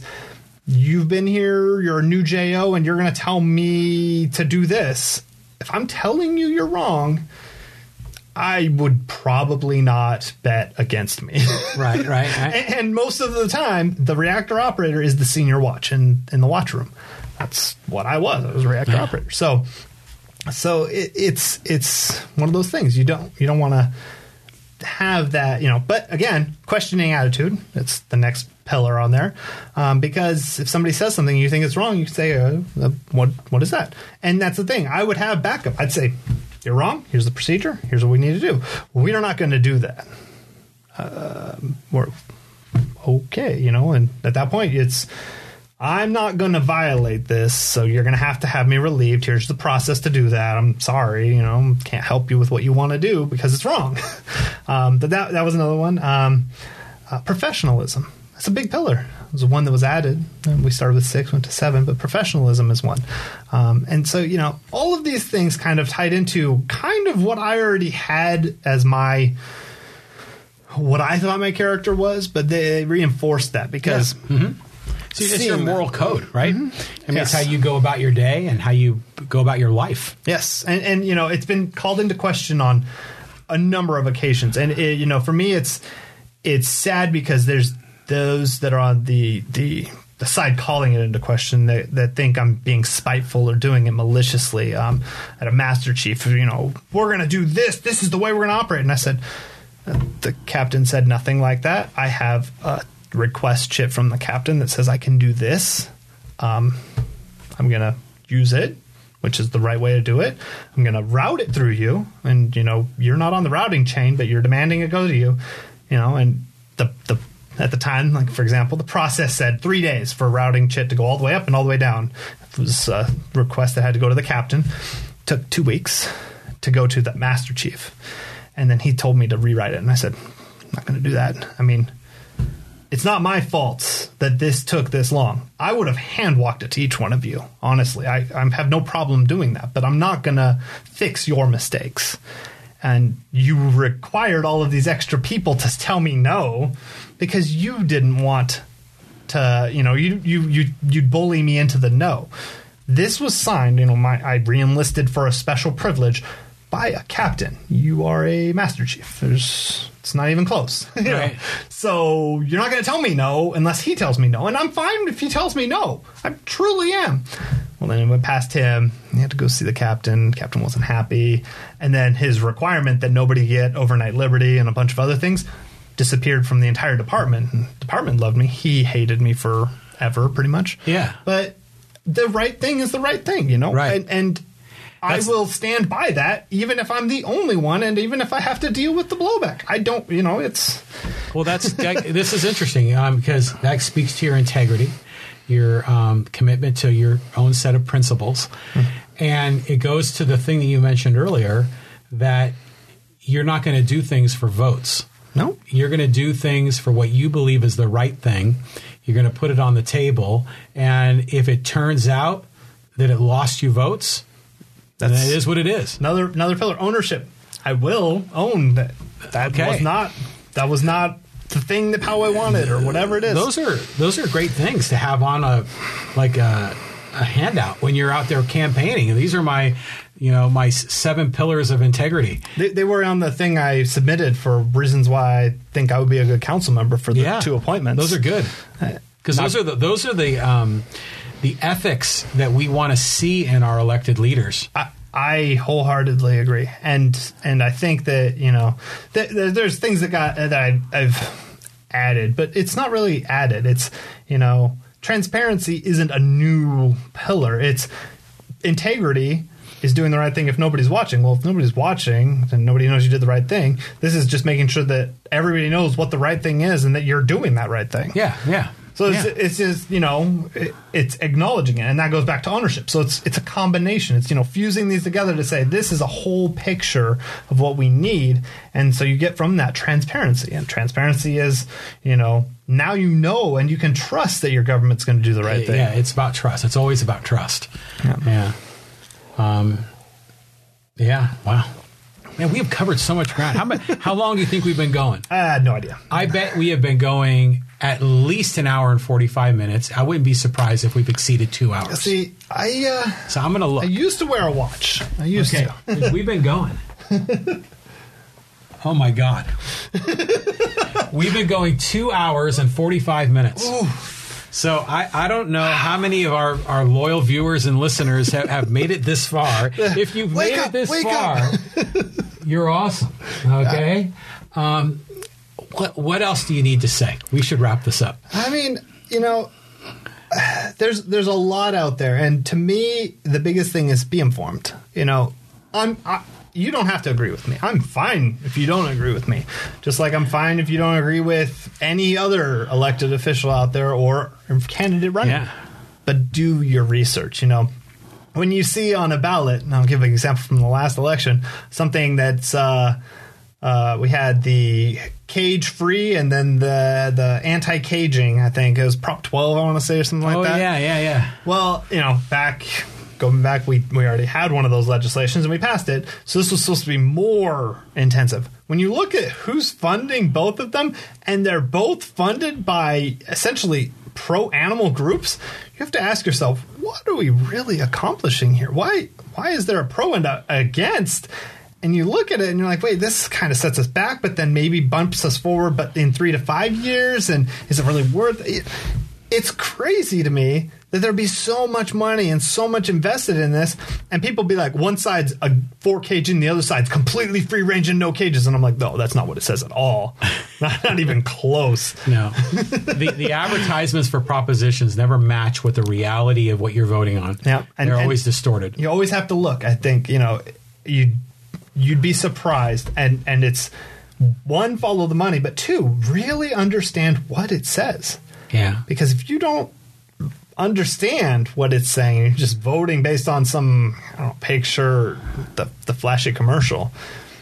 You could be buying something that you really didn't want to cash the check for, and you know, Uh, sadly, not all the voters do that. You know, I mean, sometimes they'll just. Re- you know, they'll talk to a friend and they'll say, "Hey, who you voting for?" Yep. and they'll follow that. Some don't do their homework. Yeah. Well, it's it's important because we have a potential new, I guess, what nickel tax possibly coming up with Sandag, uh, based on the old Sandag, but to, to Yeah. boost it a little bit more. And, you know, it's really important to understand what that nickel's going to get us here in Poway because they just took away route. Well, they didn't just. They recently, in the last year or two, took away the routes from the Garden Road area and the the east side of Poway. That's the MTS, right? MTS Mm-hmm. and and you know Sandag, MTS, all of those transit things. We're not really reaping the benefits of that. No, and you know, obviously, uh, even if probably all voted no and the rest of the county voted yes, we're still stuck. Yeah. But really understand that. Do we, as Poway, get a benefit from that? And are our representatives pushing enough that we aren't seeing any of these dimes or nickels? We got a pretty high profile guy at a high profile spot on Sandag right now, right? Yeah, you, yeah, yeah, Yeah. and may, maybe he'll be the high-profile guy that becomes a supervisor and can hopefully have our best interest. I Yeah, hope. I hope so. Hopefully, so. So you know, I think you have now moved into second place for the uh, longest podcast. um, so John Carson is in first place at three hours and fifteen minutes, and I think the more recent one I did with Mike Ryan, the Heart of the Lion. You know, we had a great conversation. I think he went two and a half hours. Wow. And we're approaching three. Yeah, I mean, You have so much to say. I love it. I, there- I think it's awesome. That's the thing. I mean, I could I can talk about the city a lot, and You it's can. not all bad. It's it really isn't. You know, Well, there's a lot, go, a lot of good going on, Yeah, but they- there are problems too. Yeah, and and there there's that that that idea that you know if I'm making a suggestion or if I'm talking, that's all doom and gloom. I like I said, go back to that. There's a potential there. We have this potential to be so much better and to do so much to really drive home. Hey, we're I don't care if we're third. We're not first. And even if we're first, let's set the bar so high nobody else can ever be first. I mean, Right, I'm right. selfish. Let's make Poway the best Yeah.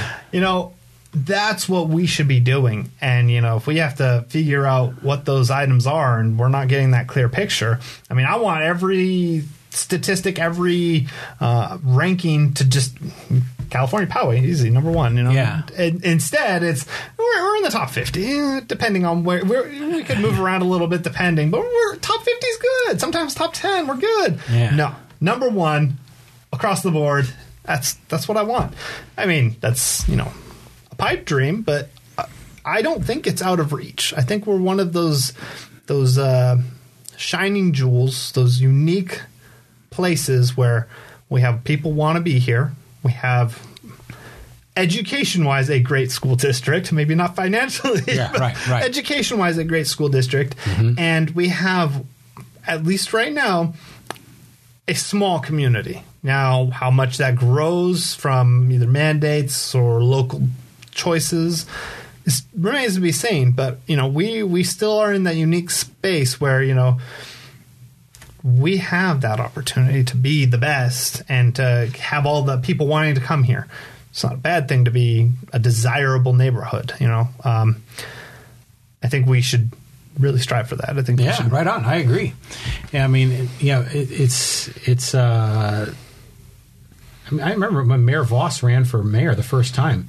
He was like talking about taking Poway from good to great. He was. He was. Yeah, yeah, and and that's that's what surprised me. You know, the the comments in the was 2018, the last election. It was it was you know it's all doom and gloom, but we can just stay the course. And I'm like, if we're going from good to great, we're not staying the course. We're moving in Yeah. some direction. We need to be moving and. Mm-hmm. You know, weather the storm, whatever you want to call it, but we need to go from point A to point B, and that doesn't mean just hold the rudder and keep going straight. Right. You know that that means we may have to make some changes, and you know, need to confront those truths. I think. So I agree. So, um, is, is there going to be uh, like some big events on your on your plan? I mean, Uh, there, there will be a lot of events. I have a feeling I'm Yeah. going to be meeting in neighborhoods. Uh, you know, Good. I'll be Yeah. walking around and talking to the people. And and you know, for me, I try to be at most of the council meetings if I can. Um, I'm, you- not, I'm not on council. I can't be at all of them because it, to me, I have to have all of the other responsibilities that I legitimately have right now. I'm not an elected official yet. I, I'm not going to make the time to be at every single council meeting, but I do make the time to watch them later and follow Yeah, up. yeah. You know, I, I stay informed. But you, yeah, you'll be fully informed. But you have an opportunity. You could actually knock on every door in your council district easily. Yes. maybe even multiple times before the election comes. Oh yeah, that's the plan.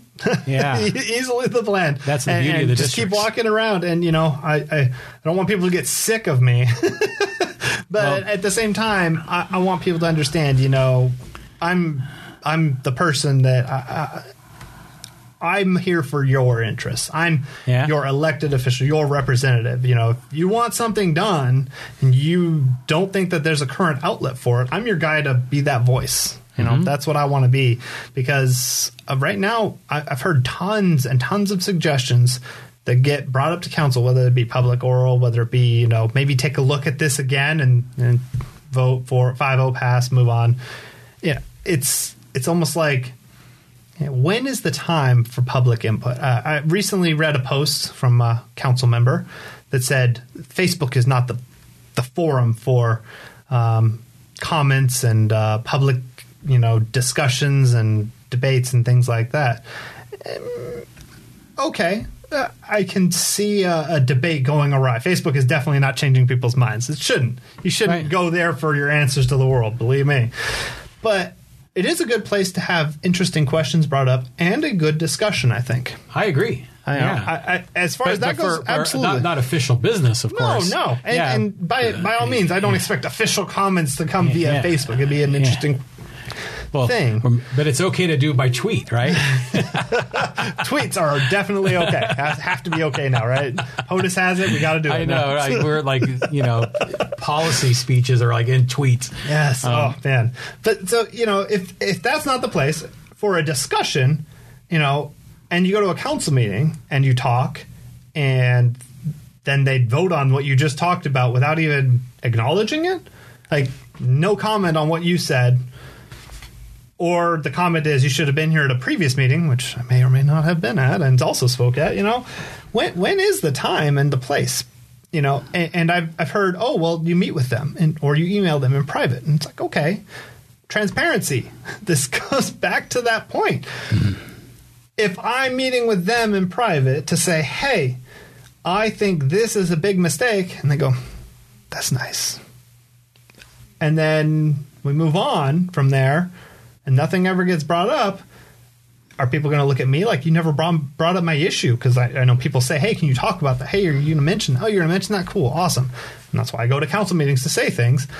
Not always, but you know that, mm-hmm. that is a lot of it. Well, if I just relied on, oh, but I met with them and that one time Yeah. and I said it, I think you got to do both. you know, it, you have to do as much as possible. And so, Yeah. cutting off the oh, you can't discuss things on Facebook. Oh, when you're at council meetings, this isn't the time because you didn't come to the first meeting or I don't know, didn't talk at the first meeting. I already told you the the special meetings can be a 24 hour notice, and that's that's a short window to try to get a actual public comment and reasonable response in. You know, it, the the cards are stacked against having community valid community input you know? And and i get it. There's the, there's always going to be people for or against things. And they have to make the decision and it's not always the popular decision or the one that you know everybody wants. That's their job. But if you're not even acknowledging and you're not even taking into account those things later down the road when we say you know didn't you run on term limits I'm, I'm pretty sure it was you know, Yeah. or we say, you know, I think uh, you guys said parking wouldn't be an issue, and then we look at Oak Knoll. Uh, that wasn't this council, Yeah. but we could see that again very soon with Poway Road. You know, that's when we start going. You guys keep saying these things, but they're that's not matching the reality. So is it is it doom and gloom, or are we really just saying past record is what we can expect? Yeah. You know, whether that's you guys or not, if you're steering the ship in the same direction, I'm expecting the same result. Right. Right. So, you know, it, I, I I can appreciate the excuse of that wasn't our council, but at the same time, you know, that's the record that we have. And if you also don't acknowledge those things, and you, the council, also doesn't Yeah, I know acknowledge those I know what you things, mean, yeah. then you know, where are we? You know, I, I, I, I think I'll try to wrap things up here. My my my biggest one, my You're, you're biggest passionate. I like it. It's okay. It's all so good. The the the outpost. I was at I think every single meeting for that that they've had. Every single vote, everything that they've talked about with regards to that. And I'm pretty sure at the majority of them I said you guys need to make sure there's enough parking. I mean, you have residents and then you have uh, uh, commercial real uh, you know re- sale whatever you want to uh, retail that's what, Yeah. what it is Yeah. All the customers and so employees. customers, employees is a big one. Uh, yeah. so you need to have enough parking. And you know, oh, we got two stories underground. It's wonderful parking, and then we got the four teaser spots up top. And okay, I, when I meant enough parking, what I meant was, you know, you. I think they said one. The, the standard was 1.75 for a one unit. A two unit was 2.25, and I think it's 2.75 or maybe three for a three unit, right? Mm-hmm. Three bedroom, or however that's divided.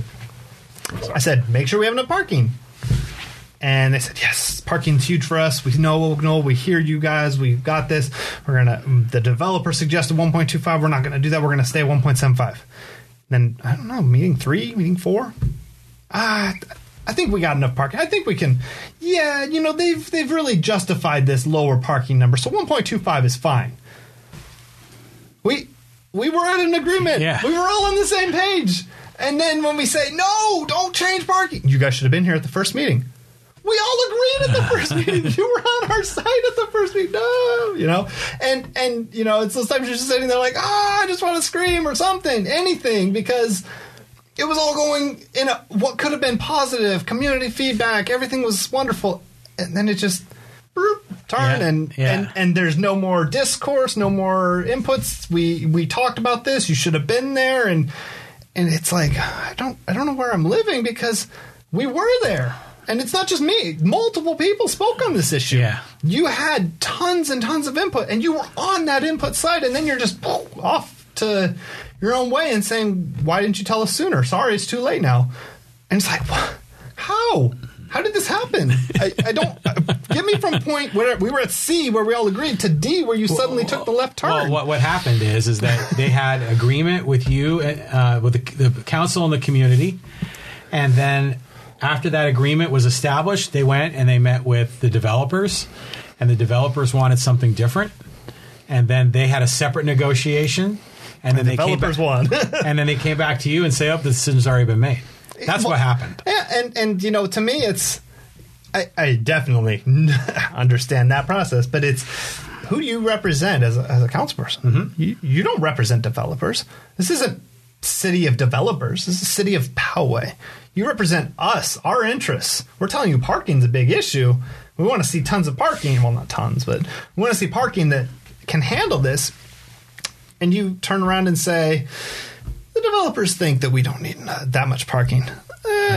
We say, hey, we don't want buildings. 45 feet is all right, I'll let it go, but pff, don't go any higher than that. 47 and a half feet. You guys don't mind that two and a half, right? Okay. Um, you know, here's something crazy, and, and it's to me, this one was the most amusing thing. They said there wouldn't be no four fo- uh, four story buildings in Poway, right? That, that's not Poway, right? Because a lot of people complained about that one at the end of Poway Road. That's not Poway. Oh It's yeah, San Diego. Yeah, that or new building. Sabre Springs Yeah. or whatever, you know. But the Poway Road specific plan allows for four story buildings. right. They made a they made an adjustment. Point blank, it allows for them. And and people are like, oh, but the outpost is only three story. It allows for four story buildings. Actually, it probably would be four stories if they didn't have the uh, specialty designed retail for a gym with 18 foot ceiling on the I think the first floor. So it could easily be that Yeah, four story yeah, thing. yeah. And so, you know, we're at three stories at 47 and a half feet, and they allow for four stories. I don't want to know how much bigger that's going to get above this limit that they already broke. That's the the rub. You made the, you know, if it's not how you're going to legislate and it's not how you're going to run things, change it. Be honest. Be upfront. 50 feet. We'll stay under 50. Fine. Done. We're all on the same page.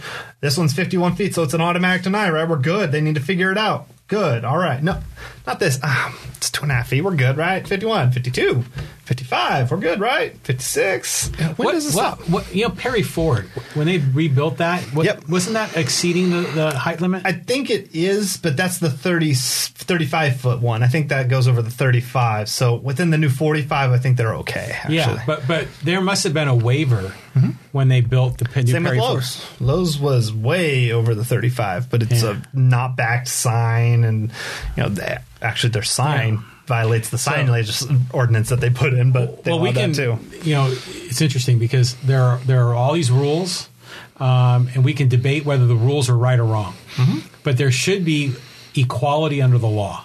Absolutely, Yeah, the- that's what I mean. And a government should treat everyone the same, not making oh a special exception for you. Yeah. you know. Yeah, well, and, and so that that goes to the recent one, the the lemonade stand law. I'm going to call it. I'm going to call it that. It's what I want to call it. They call it the sidewalk vendor ordinance, I Yeah. believe. It's the lemonade stand law. It's my new thing because if you read that, you cannot have lemonade stands. They're they're not allowed. Right. Obviously, council has stated they will not prosecute a lemonade stand or Yeah. a cookie stand. So, not going to say that they, you know, that you're going to get fined or whatever. But under the law, you cannot have those. That is, Right. unless, unless you meet all the other criteria. But I don't see a Girl Scout going and getting a business Yeah. license. Yeah. Um, so, where is there arbitrary? You're allowed for Girl Scouts baseball, Boy But see, Scouts. but see, this is where is that line drawn? What this is, okay, this is my political opinion on this. Um, th- this this is way government uses regulations to rig markets Hmm? and to block competition. Well, they, they this law can't affect any of the events that's outside of it. So the fairs, the Yeah. street market, the See, but they make it, yeah. So they make exceptions for these guys, but not those guys, and that's how the market gets rigged. Oh, yeah. you know, they make th- their friends get the pass, and everyone else doesn't. well, and, and so it, and like I said, I was thinking about this, and I said, okay. So they said the past. We're not going to go after Girl Scouts or lemonade stands. I, I'm going to go ahead and extend that. Boy Scouts are probably okay. Um, your chocolate sales for uh, Yeah. for baseball, all normal things, right? Okay. Candy Cane Lane. Christmas is coming. I mean, Yeah. maybe a little little far out, but it will be here before we know it. And they usually do hot cocoa for Yeah. sidewalk vending. there. Yeah, And I know Garden Roads Robotics set up and sold things to fundraise. yeah. Are you going to ban that? That's well outside of it's in a residential. It's after hours. It's Yeah. it's it's well into that. Yeah. You're not allowed.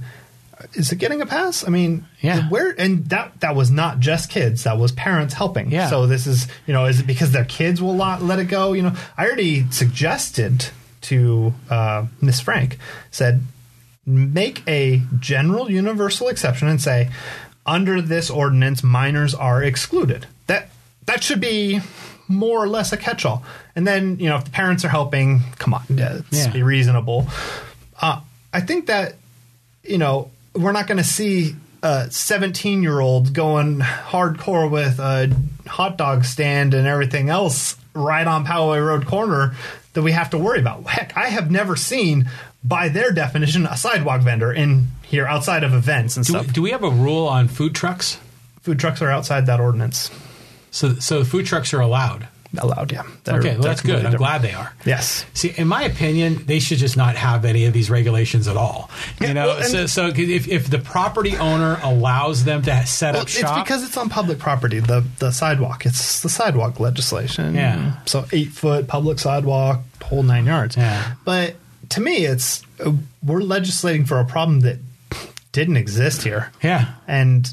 Well, the well- amount of money that we dumped into a legislation that we're never going to it's enforce. probably is- because other business people didn't want any riffraff in front of their store. sure, but if they're not selling anything, they can still be in front of their store. Yeah, I know. But see, it's just a way that they can manipulate it. That's probably what it was set up. So again, it's just distortions. They shouldn't have a law for it in the first place, in my opinion. Uh, and that's that's what I mean. You know, cleaning up things like that. I think, you know, I, and I spoke to this. You know, there's the the manipulations that side of it, which I'm going to take the lighter hearted view. Maybe they're doing it from a good perspective Okay. somehow.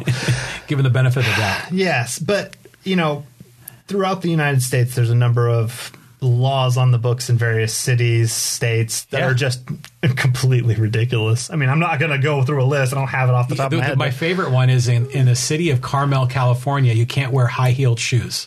see, see what I mean? and I know some of them are like, you know, no walking your alligator after 4 p.m. or something Yeah, in like. Florida. It's Yeah, like, yeah. what? why walking your alligator? Oh you know, and, and why after four? What is what's going on, right?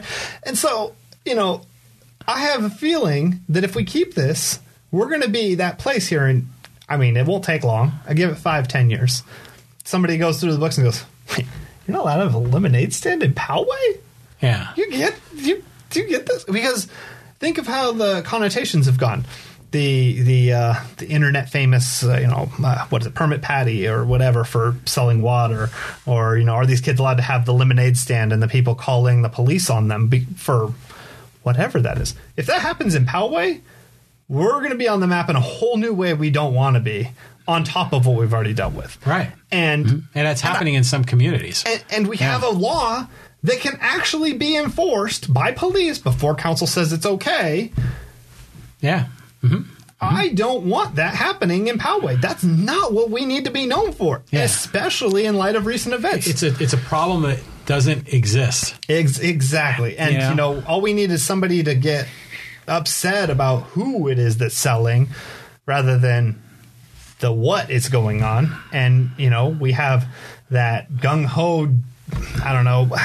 I, I honestly hope our police are wonderful, great community of police officers, but you need that one bad apple, and suddenly yeah, yeah, yeah. We're on the map in a whole different way that I, you know, and, and that's the thing. Yeah. We have our our officers, but we're not just patrolled by our officers.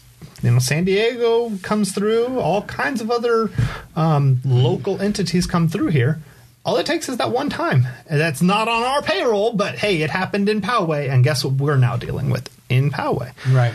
So it'd be easier if it was just not there. And so I, I've suggested it. I've suggested ways it could be amended, and you know, it's it's as far as I know, fallen on deaf ears. So Yeah. it's you know the the little things to me make the big difference. They always do. Uh, John Wooden talks about that. It's the little things that make athletes great. Absolutely. And same, and, with, same with cities. and and and that's where our focus should be. Instead, it's these grandiose new communities. Oh, sorry, multi generational center. uh, the the pool is so wonderful, and it is. It's fantastic. Good job. Espola Road, uh, not so great. Yeah. you know, uh, so you know we're having these huge ideas, and then we're kind of fumbling and dropping the ball. You know, with Espola Road, with hopefully not an issue with the outpost. I'll get back to you on that. Um, the uh, the community center. I mean, the the amount of problems based on remember the you know the the doom and gloom they said that was cast at the last election. The doom and gloom they've said that building has. You'd think it's going to collapse on your head when you walk in the door. So you know, slam a door, the whole building falls down. Whatever you know. So that could be just a money pit waiting to happen that we have to go Yeah. in for, and Yeah. that is our dime. Absolutely our dime. You know, construction costs have an issue. Yeah. We run into water, environmental, whatever. our dime. That's not a private project. We're That's on right. the hook. So, Right. you know, these are big things that, sure, big risk, big reward, big impact, but it's not the big things that make us a great community. It's the little things. The, That's right. The volunteer services, the people that every day go out of their way to, you know, distribute food, uh, go around and um, knock on doors for people and help people and say, hey, do you need help? Give people rides, um, whatever the case may be. And that's mostly within communities. Hey, you know, I see it on Nextdoor. Hey, I need a ride to the airport. I'll give you a ride to the airport. No problem. And I'm like, really on Nextdoor? Man, Stranger danger from when I was a kid, but all right. Stranger danger. Now it's use the internet to find a stranger, I guess. Yeah, right, right. So you know, but you know, it's it's amazing the sense of community, and you know, I get it. There's services for that, but as far as Poway goes, we go that extra mile in a lot of cases, and and it's it's a great thing to see, and we should be promoting that and doing all of the things to help the little steps, because that's what will make us. That will separate us. I don't think a community center is on the list for being number one city. Honestly, it's it's not. It's, it's stopping all the petty crime. It's um, a sign ordinance, which they got partly right, but a sign ordinance that's actually enforced uniformly. You know, so we don't have crazy big signs for uh, one shopping center, and then everybody else is not allowed to have a sign, or whatever the case may be. Equality under the law. Equality under the law. So it, it's those little steps that'll make us great, not these giant marathon leaps that they want to take, which we often stumble on, you know. And I think that doing that will get us there and keep us fiscally conservative. So I hope. Have we covered everything? Oh no, no, we can go for hours, but no, that's that's good. For, I think that's good for now. I think so. this has been great. Um, I enjoyed this. I, I've gotten to know you better. Hopefully, our listeners and viewers have gotten to know you if better. they're awake, you know, gotta wake them up. Right? Okay. A little nudge. um, but um, people don't generally consume a podcast all in one go. It takes many bites to eat an elephant. So, um, so I'm sure people will work their way through this. They've got time. We got Yeah. we got a year and a half before you know you really need to know me. So, so you do about 10 minutes a month. You, you can work your way through it. So, okay, good. This I enjoyed this. So I wish you great success. thank you. You know, you. I think it's exciting that you're running. I think you're getting a big head start.